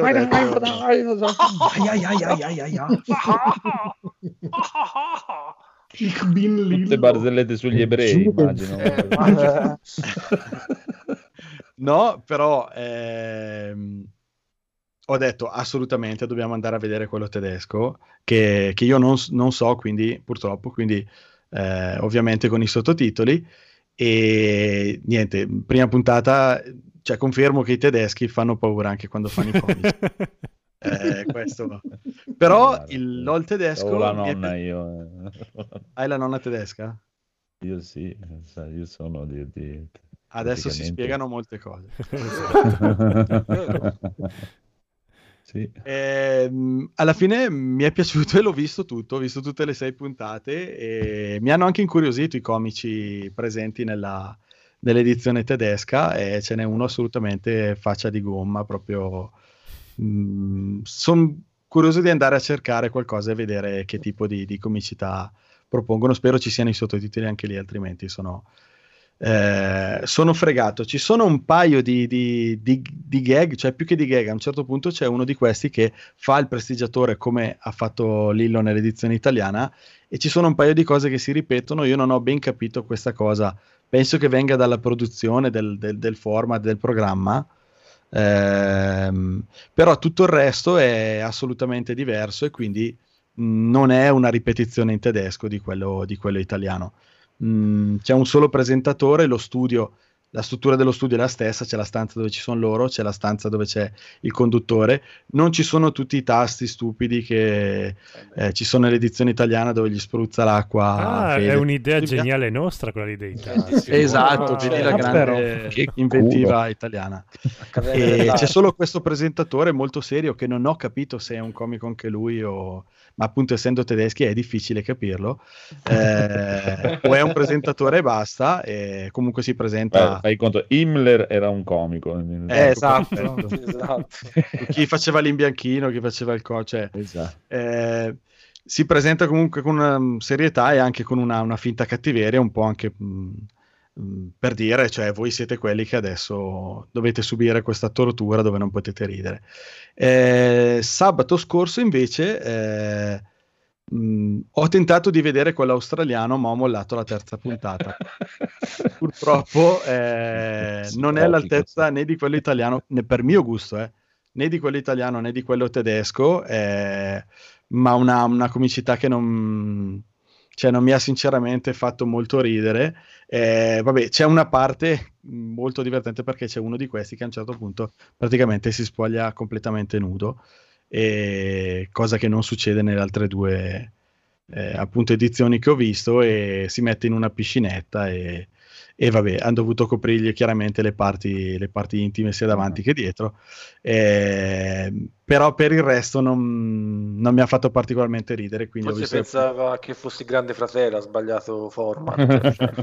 Ma, ma può essere, sì. Mm, Tutte battute, mm, non lo so. Cioè, quello tedesco sì, mi è piaciuto, quello australiano no. Non so se ne vedrò altri, no, non penso di finirlo quello australiano e, e niente. Bravo, molto bravo. Conigliastro. Conigliastro. Ah, io parlerò velocemente di un film che- di cui abbiamo già trattato io e Max su Carcassa, Sputnik, è un Mm. film eh, russo, come il vero Solaris, Russo. non quello con George Clooney. Non Eh, so, lo sapevo. È un film russo che vuole, boh, è stato catalogato un po' come l'Alien russo, ma non, non è, cioè, quanto di più lontano da Alien. Alienoschi. Intanto, Alienoschi, intanto non è ambientato su una base spaziale, ma è ambientato su una base scientifica americana, mh, scientifico del- dell'esercito, scusate. Adesso no, sono stanchissimo, sonno. Delle- dell'esercito. La storia narra di questo astronauta che entra in simbiosi con eh, quest'alieno, alieno reso bene dalla CGI, onestamente. E devo dire che ricorda anche un po' i mostri di Returnal. Non so se ultimamente va di moda questo asset. Mm, La trama inizia con una prima parte che abbiamo trovato bene o male molto gradevole, molto ben fatta, soprattutto sul eh, senso di potere e di, mm, di potere da parte delle- dell'esercito russo, che dovrebbe essere una metafora di come il potere politico in Russia gestisce un po' la volontà delle, delle persone in una maniera comunque non così tanto oppressiva, ma subdola e manipoli- manipolatoria. La seconda parte invece sembra quasi scimmiottare un po' la, la cinematografia americana con queste sparatorie e la fuga da parte del, della dottoressa insieme a cioè la disperata fuga perché poi non avverrà insieme a questo astronauta e il suo simbionte. Insomma una prima parte molto bella molto europea molto interessante che si rifà anche alla fantascienza russa appunto quella di Tarkovsky che è quella più famosa fondamentalmente e una seconda parte che cerca di scimmiottare, non si sa quanto in maniera voluta o meno, la, il classico film d'azione fantascientifico americano. Boh, io una visione gliela darei comunque giusto per farsi un'idea, se piace comunque la fantascienza, si trova sul replay, Massimo invece la trova, lo, lo trova uno spreco di tempo da questo Sì. suo sospiro, quindi seguite voi il vostro cuore. Ma guarda, per aiutare i nostri ascoltatori potremmo leggere tre brevissime recensioni a Amazon di questo film. Oh, ci mancavano. Ma non in italiano, ma bensì tradotte dall'inglese in italiano, quindi tutto Oh, ancora russo. meglio proprio. Esatto. Allora, scri- eh, scarsa scrittura, troppo lenta e complodante, che non so cosa voglia dire assolutamente. È un complottista Annoiato, boh, un po' strano, po' da- annoiato un po' dopo accomodante. 45 minuti. sì, Annoiato dopo 45 minuti, non posso raccomandare, scusa. è la parte Scusa. migliore. figurati. C'è anche lo scusa, è il più bello. esatto. È gentile, dai. Quest'altra invece è molto meglio come recensione. Ciò che il vostro acquisto non è sempre quello che si ottiene. Mm, Va bene, va bene. Il DVD, il DVD non ha funzionato nel mio lettore, quindi ho un film che voglio davvero guardare, ma basso ed ecco che non giocherà. ecco. Quindi lo Ah, butto nella spazzatura. Compra attenzione. Cazzo, tra- Eh, tradurre Compra attenzione è una massima che vale sempre. quindi. Comunque per noi Giocherà- italiani si trova facile sul replay. play. Giocherà ok, però ma basso. non- Basso Eh, ed ecco che penso non sa sia down. Molto Non basso. Molto Eh. Sarà cool down, come hanno detto la settimana scorsa. Cooldown Molto, molto underground. Molto underground. pure troppo. L'ultima che vi, vi farà decidere se sì o no. L'ultima recensione dice: Era tutto in russo. Nessuno si è preoccupato di menzionare. Sai com'è? Sti cazzo di russi che parlano in russo, però. Come osano. eh. Bellissime recensioni. Traete voi le vostre conclusioni su Rai Play, come dice il conigliastro. Federico, Dimmi. cosa hai guardato? Allora, Carissimo. io ho guardato, eh, vabbè, intanto voglio aspetta, di consigliarvi... tutto- no, no, no, no, ferma, ferma, ferma, ferma. Prima di tutto, quando esce la mia puntata speciale su Ragazzi Perduti? Abbiamo un po' di problemi a reperirlo, però stiamo Non c'è lavorando. quali problemi avete per reperirlo? Lo mando Aspetta, io. eh. Aspetta, andiamo su. Va bene. Va Comunque, bene, comunque io vai. ho guardato mm, Invincible, che pensavo di averlo Visto anch'io. finito, ma poi ho scoperto che non è ancora finito. Allora, io non sono, come sapete, un lettore di fumetti, anzi, proprio non li leggo dei supereroi, ho visto giusto qualcosa dell'MCU, anzi, forse tutti li ho visti, però insomma, così non è che sia un appassionato. E questo, mm, cioè, mi è piaciuto eh, perché proprio capisco che ho letto in giro che sul fumetto è molto meglio la serie, insomma, un po' me nei disegni, nelle animazioni. Però per me proprio c'è quel genere di violenza assurda che, eh, tipo, ok, in The Boys eh, proprio un genere tutto ultra violento, abbastanza tipo pseudo realistico. Questo invece è come se tu prendessi un fumetto di Superman eh, normalissimo e poi a un certo punto c'è uno che cade, si sfracella con tutte le ossa spezzate. Oh, aiuto! Cioè, è una cosa un Bello. po' strana e quindi Umorismo tedesco. infatti. quell'impressione di cazzo, qui la gente muore malissimo, oppure tipo, perché molti non muoiono, ma soffrono terribilmente, li portano via con le barelle, poi dopo qualche puntata ritornano, però te tipo con, con delle sofferenze atroci, vedi proprio parti del corpo girate al contrario, gambe spezzate, poi c'è boh, una scena nella prima puntata come fate conto che scimmiotta tutta la roba penso più DC che Marvel perché c'è proprio tipo eh, l'alter ego di Superman, l'alter ego di Batman, l'alter ego di Lanterna Verde, l'alter Sì, ego sì, eh, sì, quindi proprio sono tutti eh, tipo i, i fake de- dei personaggi DC è come se a un certo punto nella prima puntata vabbè non so se voglio spoilerarvelo tipo succede una roba che tipo eh, li ammazzano tutti cioè in modo truculentissimo Ma è, Eh, è ambientato a Natale. eh, sì, infatti quella scena lì è veramente bella. Poi eh, il problema è che il, appunto, il protagonista di questa serie sarebbe tipo il figlio di Superman che scopre avere i poteri, quindi ci sono le prime puntate dove impara a volare, ci sono le scene padre e figlio e le scene dove eh, lui tipo è impacciato con le donne, trova una fidanzata, ma insomma queste scene qui sono un po' lente, però alla fine sono propedeutiche a pres- presentarti il personaggio e ci sta.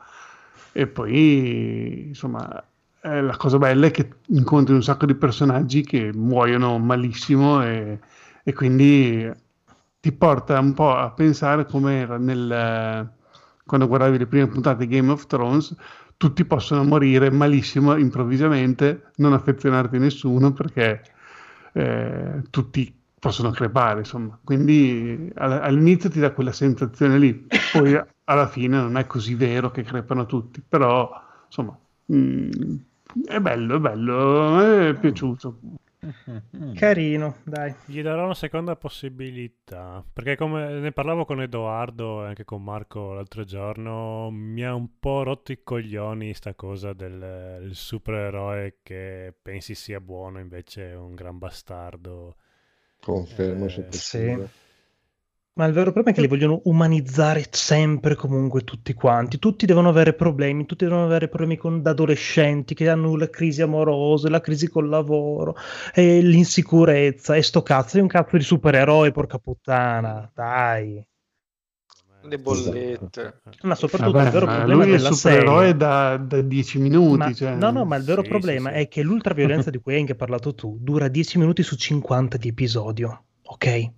Per 50 minuti, per 40 minuti di episodio hai il nulla cosmico di lui che ha problemi, di lui che vuole avere l'approvazione del padre, e poi succede qualcosa, e oh mio Dio, oh, Boh, mi io non ho trovato così pesante questa. Non, non gli deve essere piaciuto tanto, credo. eh. Cioè, No, Eh, perché poi se ci no. pensi ci sono molte parti, anche tipo magari che non è lui che soffre, anzi nelle prime Sì. quattro puntate lui non, non soffre praticamente mai, però quando incontrano anche un cattivo che lo picchiano, lo picchiano che, che siano delle botte da orbi che nei, di solito nei fumetti o nei cartoni animati vedi che tipo ci sono dei pugni così ma non succede niente. Sì, ma lui c'ha il potere di tirare i pugni, cioè do pugnetti, uh, bel, Eh, bell'incontro. Boh, vabbè.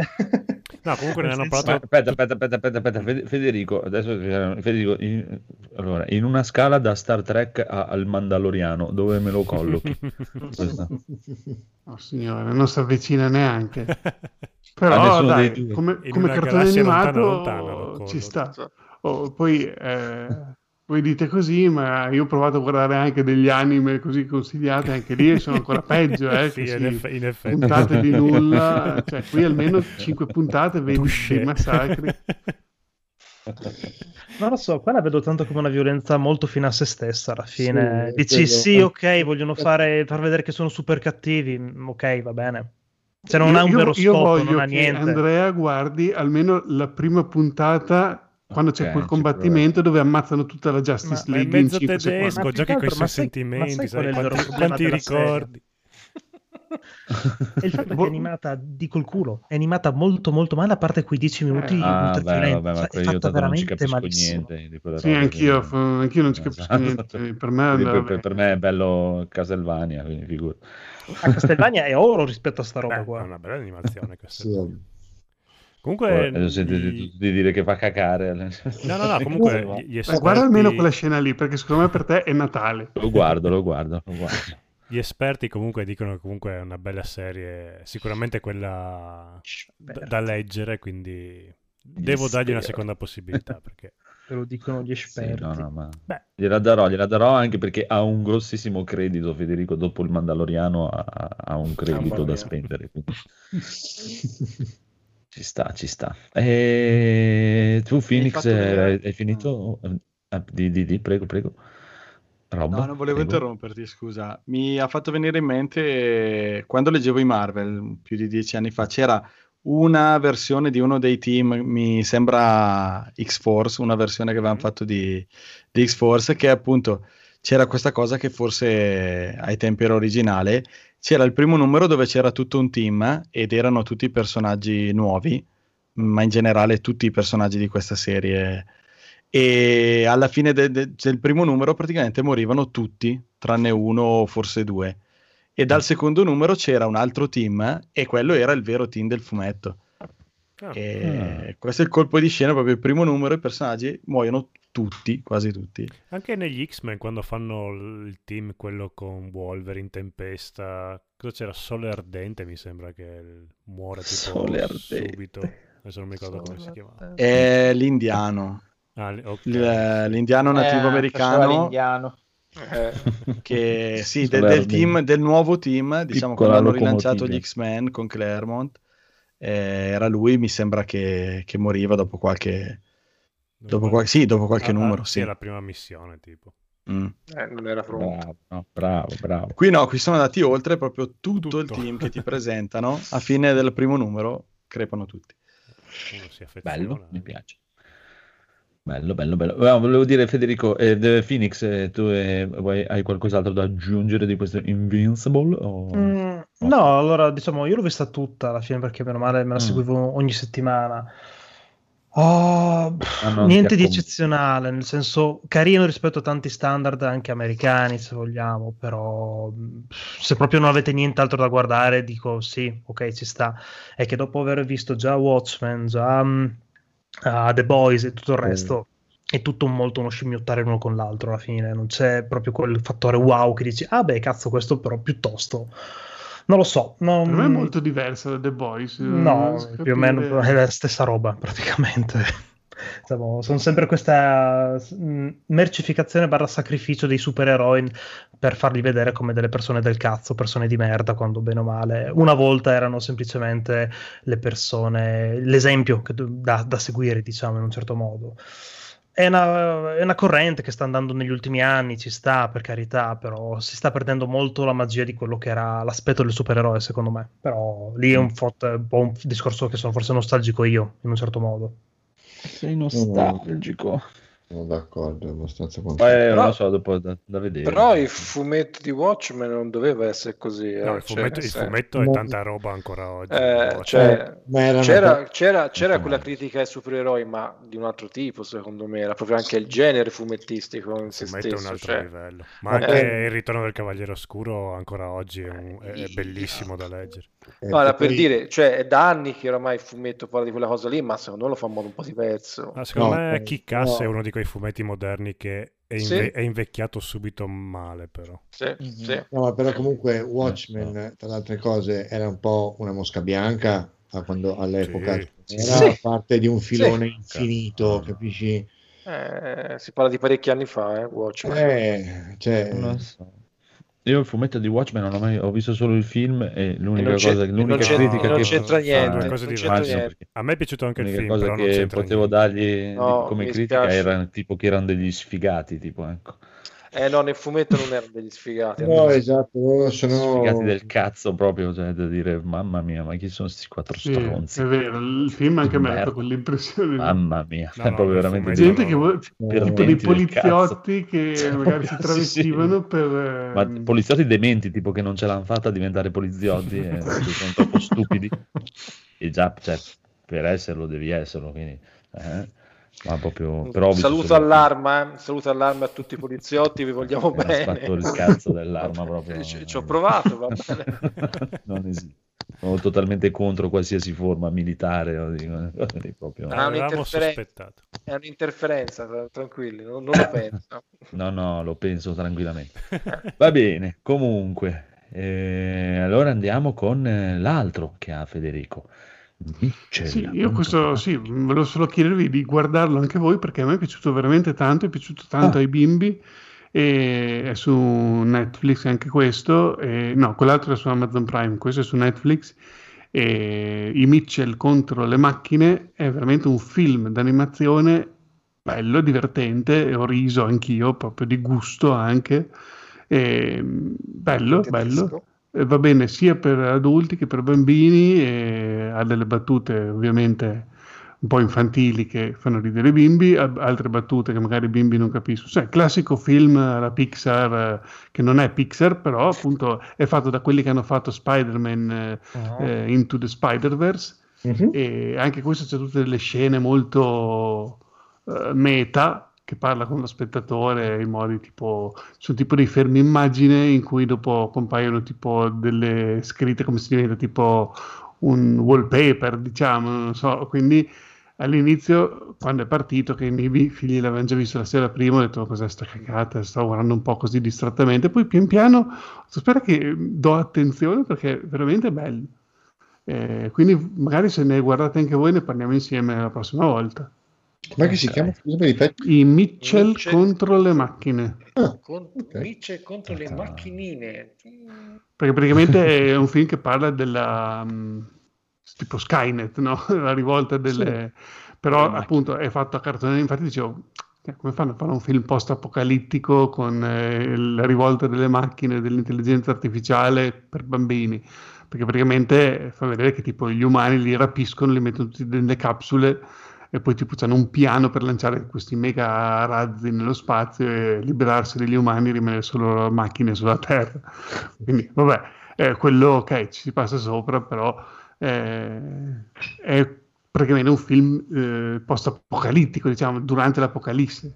E Ok, poi ho, questa... visto, ho- ho visto il loro cane, basta, mi basta per vederlo. Sì, eh, il loro cane è una delle, delle cose più epiche che lì sfido a non ridere come a LOL quando c'è la scena col cane e i robot, vi sfido a non ridere perché è impossibile. Lo guarderò sicuramente, guarda, te lo giuro. Eh, Forse solo Phoenix non ride. a vederlo mi dà mi- l'unica paura che ho è del messaggio Eh beh, tu spegni il telefono. Eh, magari si potesse Lascialo in muto, guarda solo le immagini. Eh, beh, sì, lì c'è un po' di retorica americana, cioè, pff, che... Sì, Cioè, è, è- è tutto un film fatto di cliché, di robe... eh, no.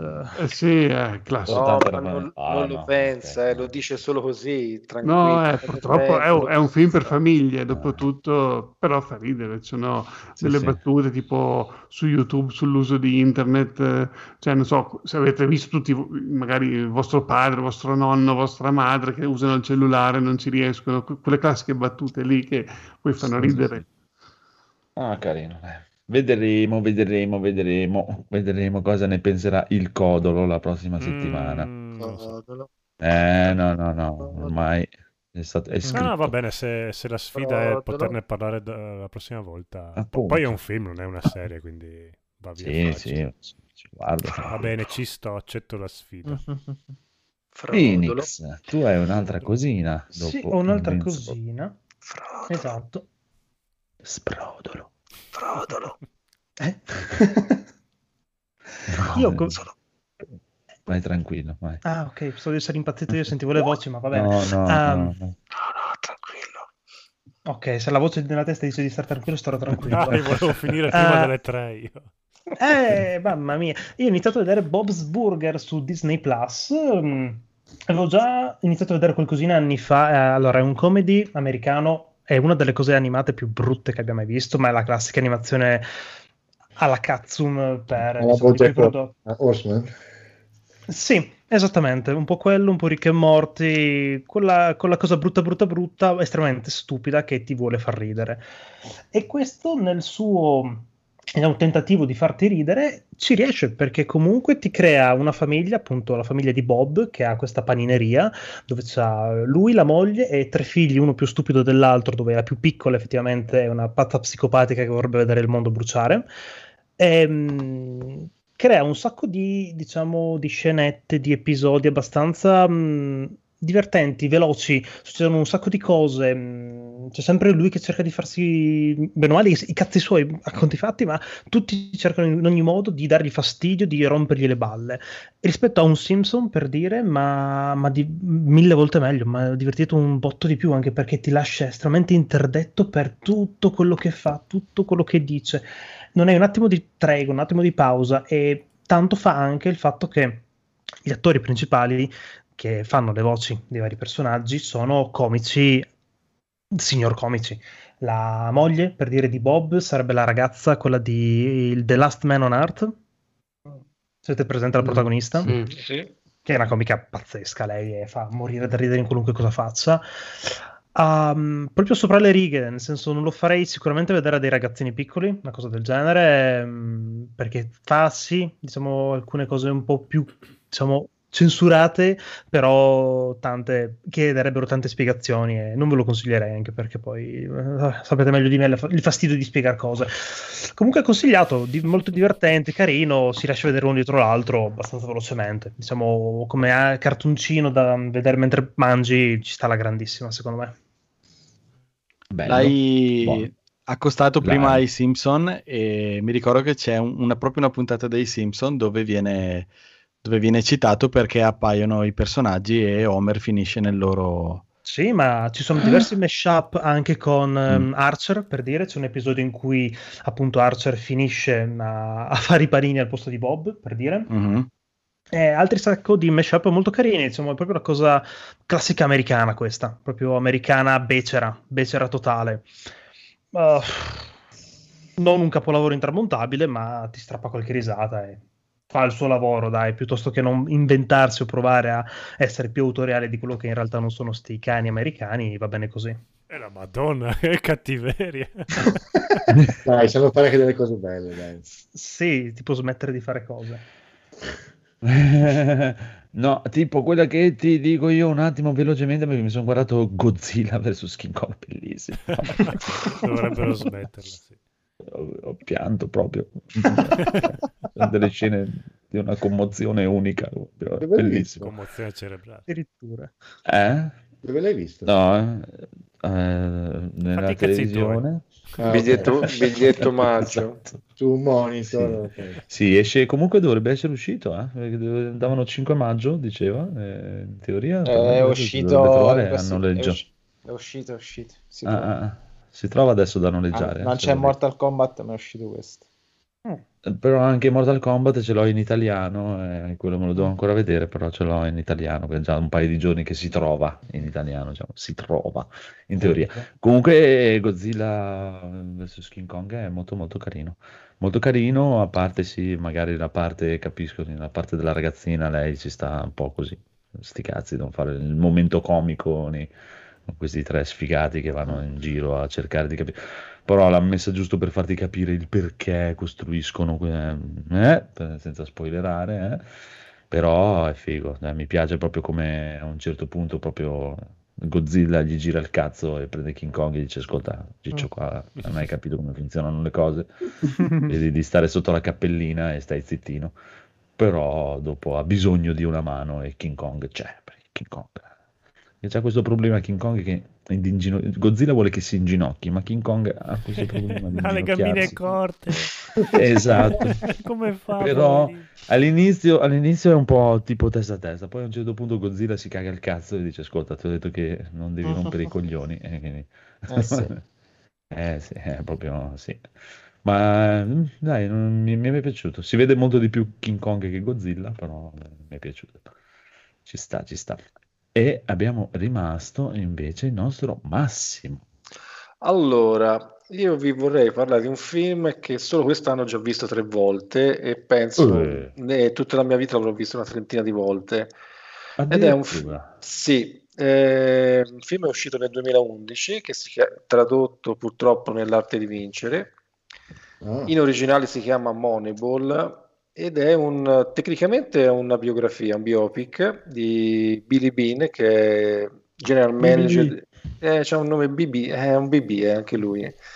che è il general manager, sì, ma io ce l'ho in Blu-ray, penso in tutti i formati, DVD, Blu-ray, sulla pennina, scaricato illegalmente, ce l'ho tutti i formati, perché mi sembrava, se ci- quando uscirà in VHS lo comprerò anche in VHS probabilmente, ed è un, tecnicamente un biopic, quindi si parla di una persona vivente, realmente esistita, che è il general manager degli Oakland Athletics, che è una squadra di baseball americano.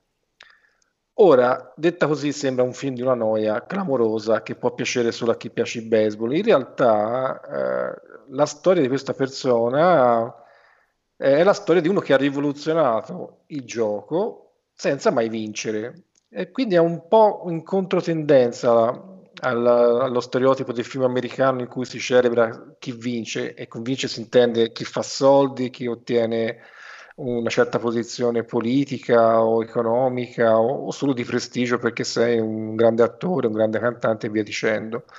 Invece Billy B non, ha- non è mai riuscito a vincere con eh, gli Oakland Athletics, eh, che è una squadra di sfigati. Infatti all'inizio il film fa vedere quant'è il monte ingaggi degli Oakland Athletics rispetto a quello dei- degli Yankees. Mi sembra che il rapporto è 1 a 40, una cosa del genere. Ma nonostante questo, nel 2002 eh, riuscì insieme a un, um, a un ragazzo che è interpretato da John Hill. Tra l'altro, ci sono degli attori non male perché c'è Brad Pitt, è il protagonista, John Hill che fa la parte del consulente strategico, tattico, chiamiamolo così. Poi c'è la- il- l'allenatore fatto da Philip Seymour, che credo che sia stato uno dei più grandi attori della nostra generazione. E poi c'è anche Chris Pratt, in una, in una interpretazione ancora non era conosciutissima perché è del 2011, quindi un po' prima di Guardiani della Galassia. Quindi ciccione. Sì, è un po' ciccione, sì, era appena Posso uscita. dirlo? Sì. Eh beh, ma però Guardiani della Galassia. Eh, sì. Eh. Eh, grazie. No, ma non era, cioè lui credo che negli Stati Uniti fosse un po' famoso perché aveva fatto una, una serie televisiva che era Park and Recreations, sì. che, non era, che a me è piaciuta, eh, anche lì un po', un po', insomma da malato di testa, però era, era carina, molto leggera. E in questo film fa la parte di un giocatore che una serie di eventi farà un colpo che è poi rimasto storico. Ripeto, la coreografia è di uno sport che per noi non vuol dire niente, che è il baseball, ma in realtà c'è tutta una sostanza dietro incredibile. Il regista è lo stesso che poi, dopo due o tre anni, ha fatto quell'altro bel film che è Foxcatcher, che anche quello ve lo consiglio, tratto anche quello da una storia vera, ambientato sempre eh, di ambientazione sportiva, però in quel caso la lotta greco-romana, in cui ci fu un fatto di cronaca tremendo, veramente impensabile, che macchiò, che macchiò, mi sembra, la partecipazione degli Stati Uniti alle Olimpiadi, se non mi ricordo se quelle di Los Angeles o quelle di Seul, quindi non so, dell'84 o dell'88. Vi posso dire che ho consigliato questo film a, a persone che del baseball se ne possono strafregare eh, altamente, però sono rimasti contenti perché c'è proprio eh, la trattazione del mito americano è il contrario, ecco. Nel senso, non è vincente chi ottiene un certo risultato, ma è vincente chi cambia veramente le regole delle cose, seppur nella sconfitta. Ecco. Poi, benissimo, uno inizia a guardare, mi fa schifo, uno skippa e passa e cambia film, non è un problema, e non me ne offendo, assolutamente. Però l'ho visto 30 volte e tre volte quest'anno, lo vedo sempre quando sono in difficoltà, quando non so cosa aggrapparmi, e siccome non posso guardare sempre 2001 Odissea nello spazio, perché mi sembra un po' sprecato, cioè, senso, quello va visto per le grandi occasioni, È una botta di E- vita 2001 Odissea nello spazio. però. Ti tira Io, sul morale. allora, io, no, io 2001 Odissea nello spazio riesco a piangere in certe scene. No, no, no, che, Cioè- che sia commovente lì, ma non è che proprio ti dà questa voglia di vivere. No, ma c'è que- è quel modo di trattare la bellezza in un certo modo e a me è poetico per me e Beh, quindi sì, quello sì. consigliatissimo l'arte mi spiace per il titolo, non c'entra niente, però è l'arte di vincere. In realtà l'arte di vincere poi hanno perso, mi sembra un controsenso, però vabbè. Diciamo, consigliato. È su Netflix, mi sembra. Sì, sì, ho visto adesso è su Ottimo. Netflix. Buono, Non so se, buono, so buono, se buono. Conigliastro l'ha mai visto, non credo. No, no, lo altri ne ho vedrò. visti due, ne ho visti. No, lo vedrò. Ah, se, se piace a te. Ho visto anche 31 di Rob Zombie, ma io non Eh. ce la, io non ce la faccio quella del film. Cioè. Non ti è piaciuto? Niente. Ma mi è sembrato gratuito, però non lo so, è il periodo. Eh. No, no, io l'ho pagato. Sono 14 euro. Sì, no, a parte il gratuito lì, io ultimamente non mi piace un film, quindi mm, forse c'è qualche problema. Vabbè, Sei tu il problema, Max. grazie. Patreon, Patreon. Allora, se più ti tratto male. Dai, sto scherzando.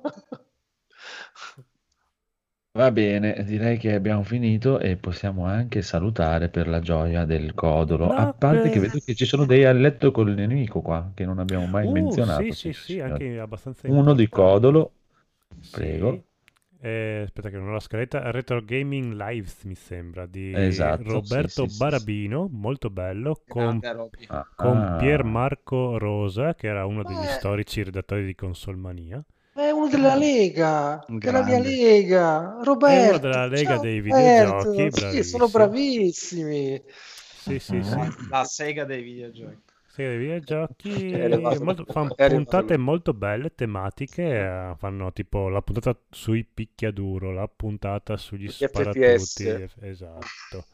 Molto bello. Loro, vabbè, loro Ah. sono due archivi storici, quindi Sì, ma infatti mi sembra, mi fa sempre senso appartenere a un- una lega di gente con queste capacità. Io mi sembra proprio, ma che cazzo ci faccio io? Vabbè, Sì, eh, comunque- Roberto eh, era qua di, di noi di NG Plus, quindi eh, t- cioè, abbiamo avuto po' po' di menti Poi, lu- poi ha capito che era di un livello superiore e si è messo in proprio. Eh, Esatto, zitto zitto, ha detto sai che me ne vado. ha chiuso la porta piano piano senza far rumore. Vabbè. No, no, veramente bello come podcast. È quel genere di podcast che, Bello. che piacciono a me. Sì, fatto sta, bene, senza... sì, fatto... Bravi, bravi. Buono, buono, buono questo Retro Gaming Lives. E invece Conigliastro, questo Ah, Black io Friday. mi faccio Horror pubblicità. immagino, c'è scritto Error, ma immagino horror. Sì, Error, Mi- Black Error. Mi faccio pubblicità, ma Mumu lo sa, è una- stasera ci ha Mumu seguito. È informata. È sul canale B-Roll Sì, Produzioni, anch'io che è un canale... Eh, infatti ho sto visto che c'è... Mm-mm.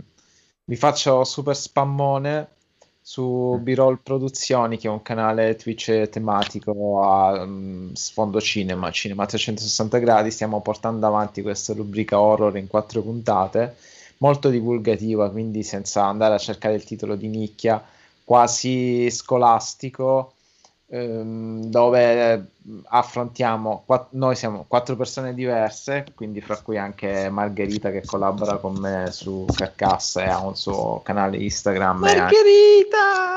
e anche- che sarebbe Bleedingram e un'altra ragazza strega, strega Medea insieme a Danilo che è il fondatore di Biro Produzioni stiamo portando avanti questo progetto che abbiamo chiamato Black Friday per quattro venerdì ognuno di noi porterà un periodo del cinema horror dimostrando anche che il cinema horror è anche un cinema molto impegnato politicamente e socialmente. La prima puntata andava dagli anni 60 al 68, questa sera andava dal 68 fino agli anni 80, la prossima sarà dagli anni 90 ai 2010 e a me toccherà dal 2010 fino ai giorni nostri. Ve lo consiglio Mm. perché non è per nulla tedioso, anzi è molto scorrevole, quindi se volete farvi un'infarinatura e capire perché l'horror non è solamente un genere per cazzeggiare, ma anzi è proprio il genere che più di tutti parla della società umana, eh, fateci un salto. Bello, bello, bello. Poi stasera eri molto bello in versione cattivo di 007 col gatto in braccio. Sì, sì, sospiriamo a un certo punto, si è messo sopra di me non si è schiodato più. Era bellissimo. Va bene, va bene. E invece Rob, questa puntata dei beceri videoludici. Sì, l'altro ieri ehm, ho avuto il piacere di partecipare alla puntata eh, 13 della stagione 3 di Beceri Videoludici. Eh, Umberto ha organizzato una puntata eh, incentrata sul eh, Mister FPGA, che vi ricordo è sempre questo magico progetto mh, dove si riproducono i sistemi e, e computer e console eh, vecchie con il metodo dell'FPGA. e ha pensato di fare questa puntata coinvolgendo tutte le persone che mh, bene o male seguono il canale dei beceri videoludici che lui sa che hanno acquistato il dispositivo, un po' per parlare della loro esperienza, chi l'ha appena preso da un mese, chi l'ha preso da, da un anno o più, tipo, tipo me e anche altri. E è stata molto divertente, eravamo 10 persone, c'era anche, anche Biggio. Ehm, vi, vi, anticipo però che eh, non tutta la puntata parla del mister, ma si è andato ampiamente in off topic. Strano, eh... quando c'è Biggio che si va topic. No, ma eh, ti dirò che è Umberto che ha ampiamente alimentato questa cosa perché a un certo punto si è, si è iniziato a parlare di nerdati di tutti i tipi anche più del solito, a, vabbè, ma siamo abituati anche qua, per cui la puntata a un certo punto è deviata sui videogiochi di Pokémon mm. e, e poi è andata sul gioco di carte di Magic, quindi, ah eh, quindi la puntata è lunghetta, ma assolutamente non parla tutta la puntata del mister, ma è stata una, una chiacchierata interessante di, di, di confronto, cosa vi piace, cosa vi Mm, insomma, dove l'avete comprato, cosa, che esperienza avete avuto rispetto magari anche alle console originali. Dove come... l'avete preso?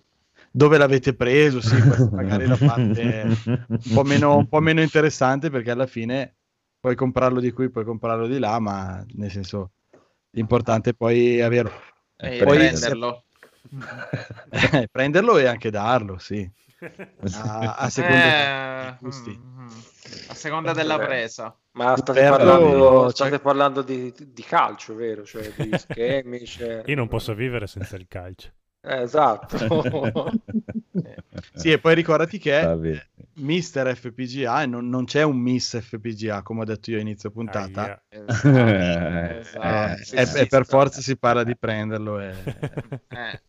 Attenzione, va bene, va bene quindi... ma, ma, quindi si può par- parlare anche delle nostre partecipazioni su altri podcast? Eh? Non lo sapevo. No, assolutamente no. no. Certo, Mai successo ah. questo. In fondo allora, c'è potrei... una rubrica che si chiama Letto allora, con il nemico. Potrei sì. parlare anch'io della mia ultima. Ah, prego. Sono stato ospite sempre in mezzo alla Lega dei Videogiochi di Arcade Story uh, a parlare.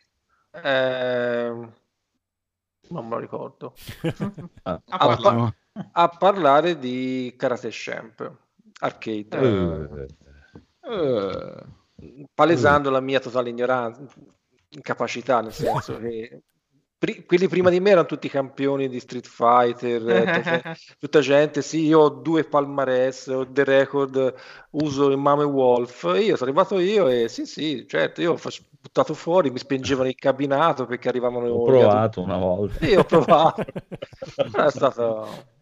è stata un'esperienza. Ciao. Ripeti il nome, il nome del Arcade podcast? Arcade Story.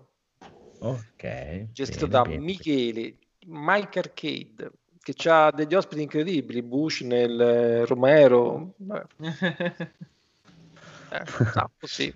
Va bene, va bene, va bene. Allora, allora Romero, ti dirò che per essere, per essere, uno di quelli che hanno creato Doom, secondo me non, non se la tira tantissimo. No, assolutamente no. Anche, eh... Forse perché aver perso tanti soldi, da, boh, non lo so, gli avrà insegnato cose belle della vita, non so. L'umiltà, ecco, esatto. Non mi, non mi ricordo per che cosa, un, Dai, tanti anni fa una volta mi è saltato di mandargli un messaggio, non mi ricordo su che mm. social, e, e mi ricordo che mi aveva proprio anche risposto. E... Per portare il pane. Ma no, ma non per questa cosa, però vedo che spesso lo, lo, lo intervistano, coinvolgono, non mi sembra uno che se la tira... Eh, chiamiamolo su NG+. Plus. No, cioè, non, non, dà l'idea di quello che fa la... Insomma, è sempre uno dei creatori di Doom, cioè, potrebbe anche curarsela, cioè, secondo me, però... Beh, sai, tipo ha inventato eh. i videogiochi. Vabbè, ma in realtà chissà quanta gente c'è che pensi, ah no, ma è... invece non se la tira. Non come noi. Noi no, infatti, noi ce la tiriamo. Purtroppo c'è gente che fa podcast e se la tira, però sì. mi fa ridere. Sì. Vabbè, chiudiamo, chiudiamo parentesi, chiudiamo parentesi, se no... Va bene, va bene, Vai. dai, via. Eh, salutiamo e ricordatevi di andare ciao. a ascoltare ciao, anche Ciao ragazzi, buonanotte. Ciao. Cos'è che dobbiamo ascoltare? Quanti, quanti giga alla panca sì, e e soprattutto Gabriele. Sì, grandi, grandi Kings Cerimonia. Izakaya, vincitore del Izakaya. premio Pegasus Ospitate 2021 il ormai. Kings of Trimonia, io voglio essere ospitato. Vincitore dell'armatura di Pegasus. Eh. Ale. Chi è che vincerà l'armatura di Pegasus? Pegasus, o questo sconosciuto? Che cagare. Io la darei a. Finks. Io andrei a fanculo.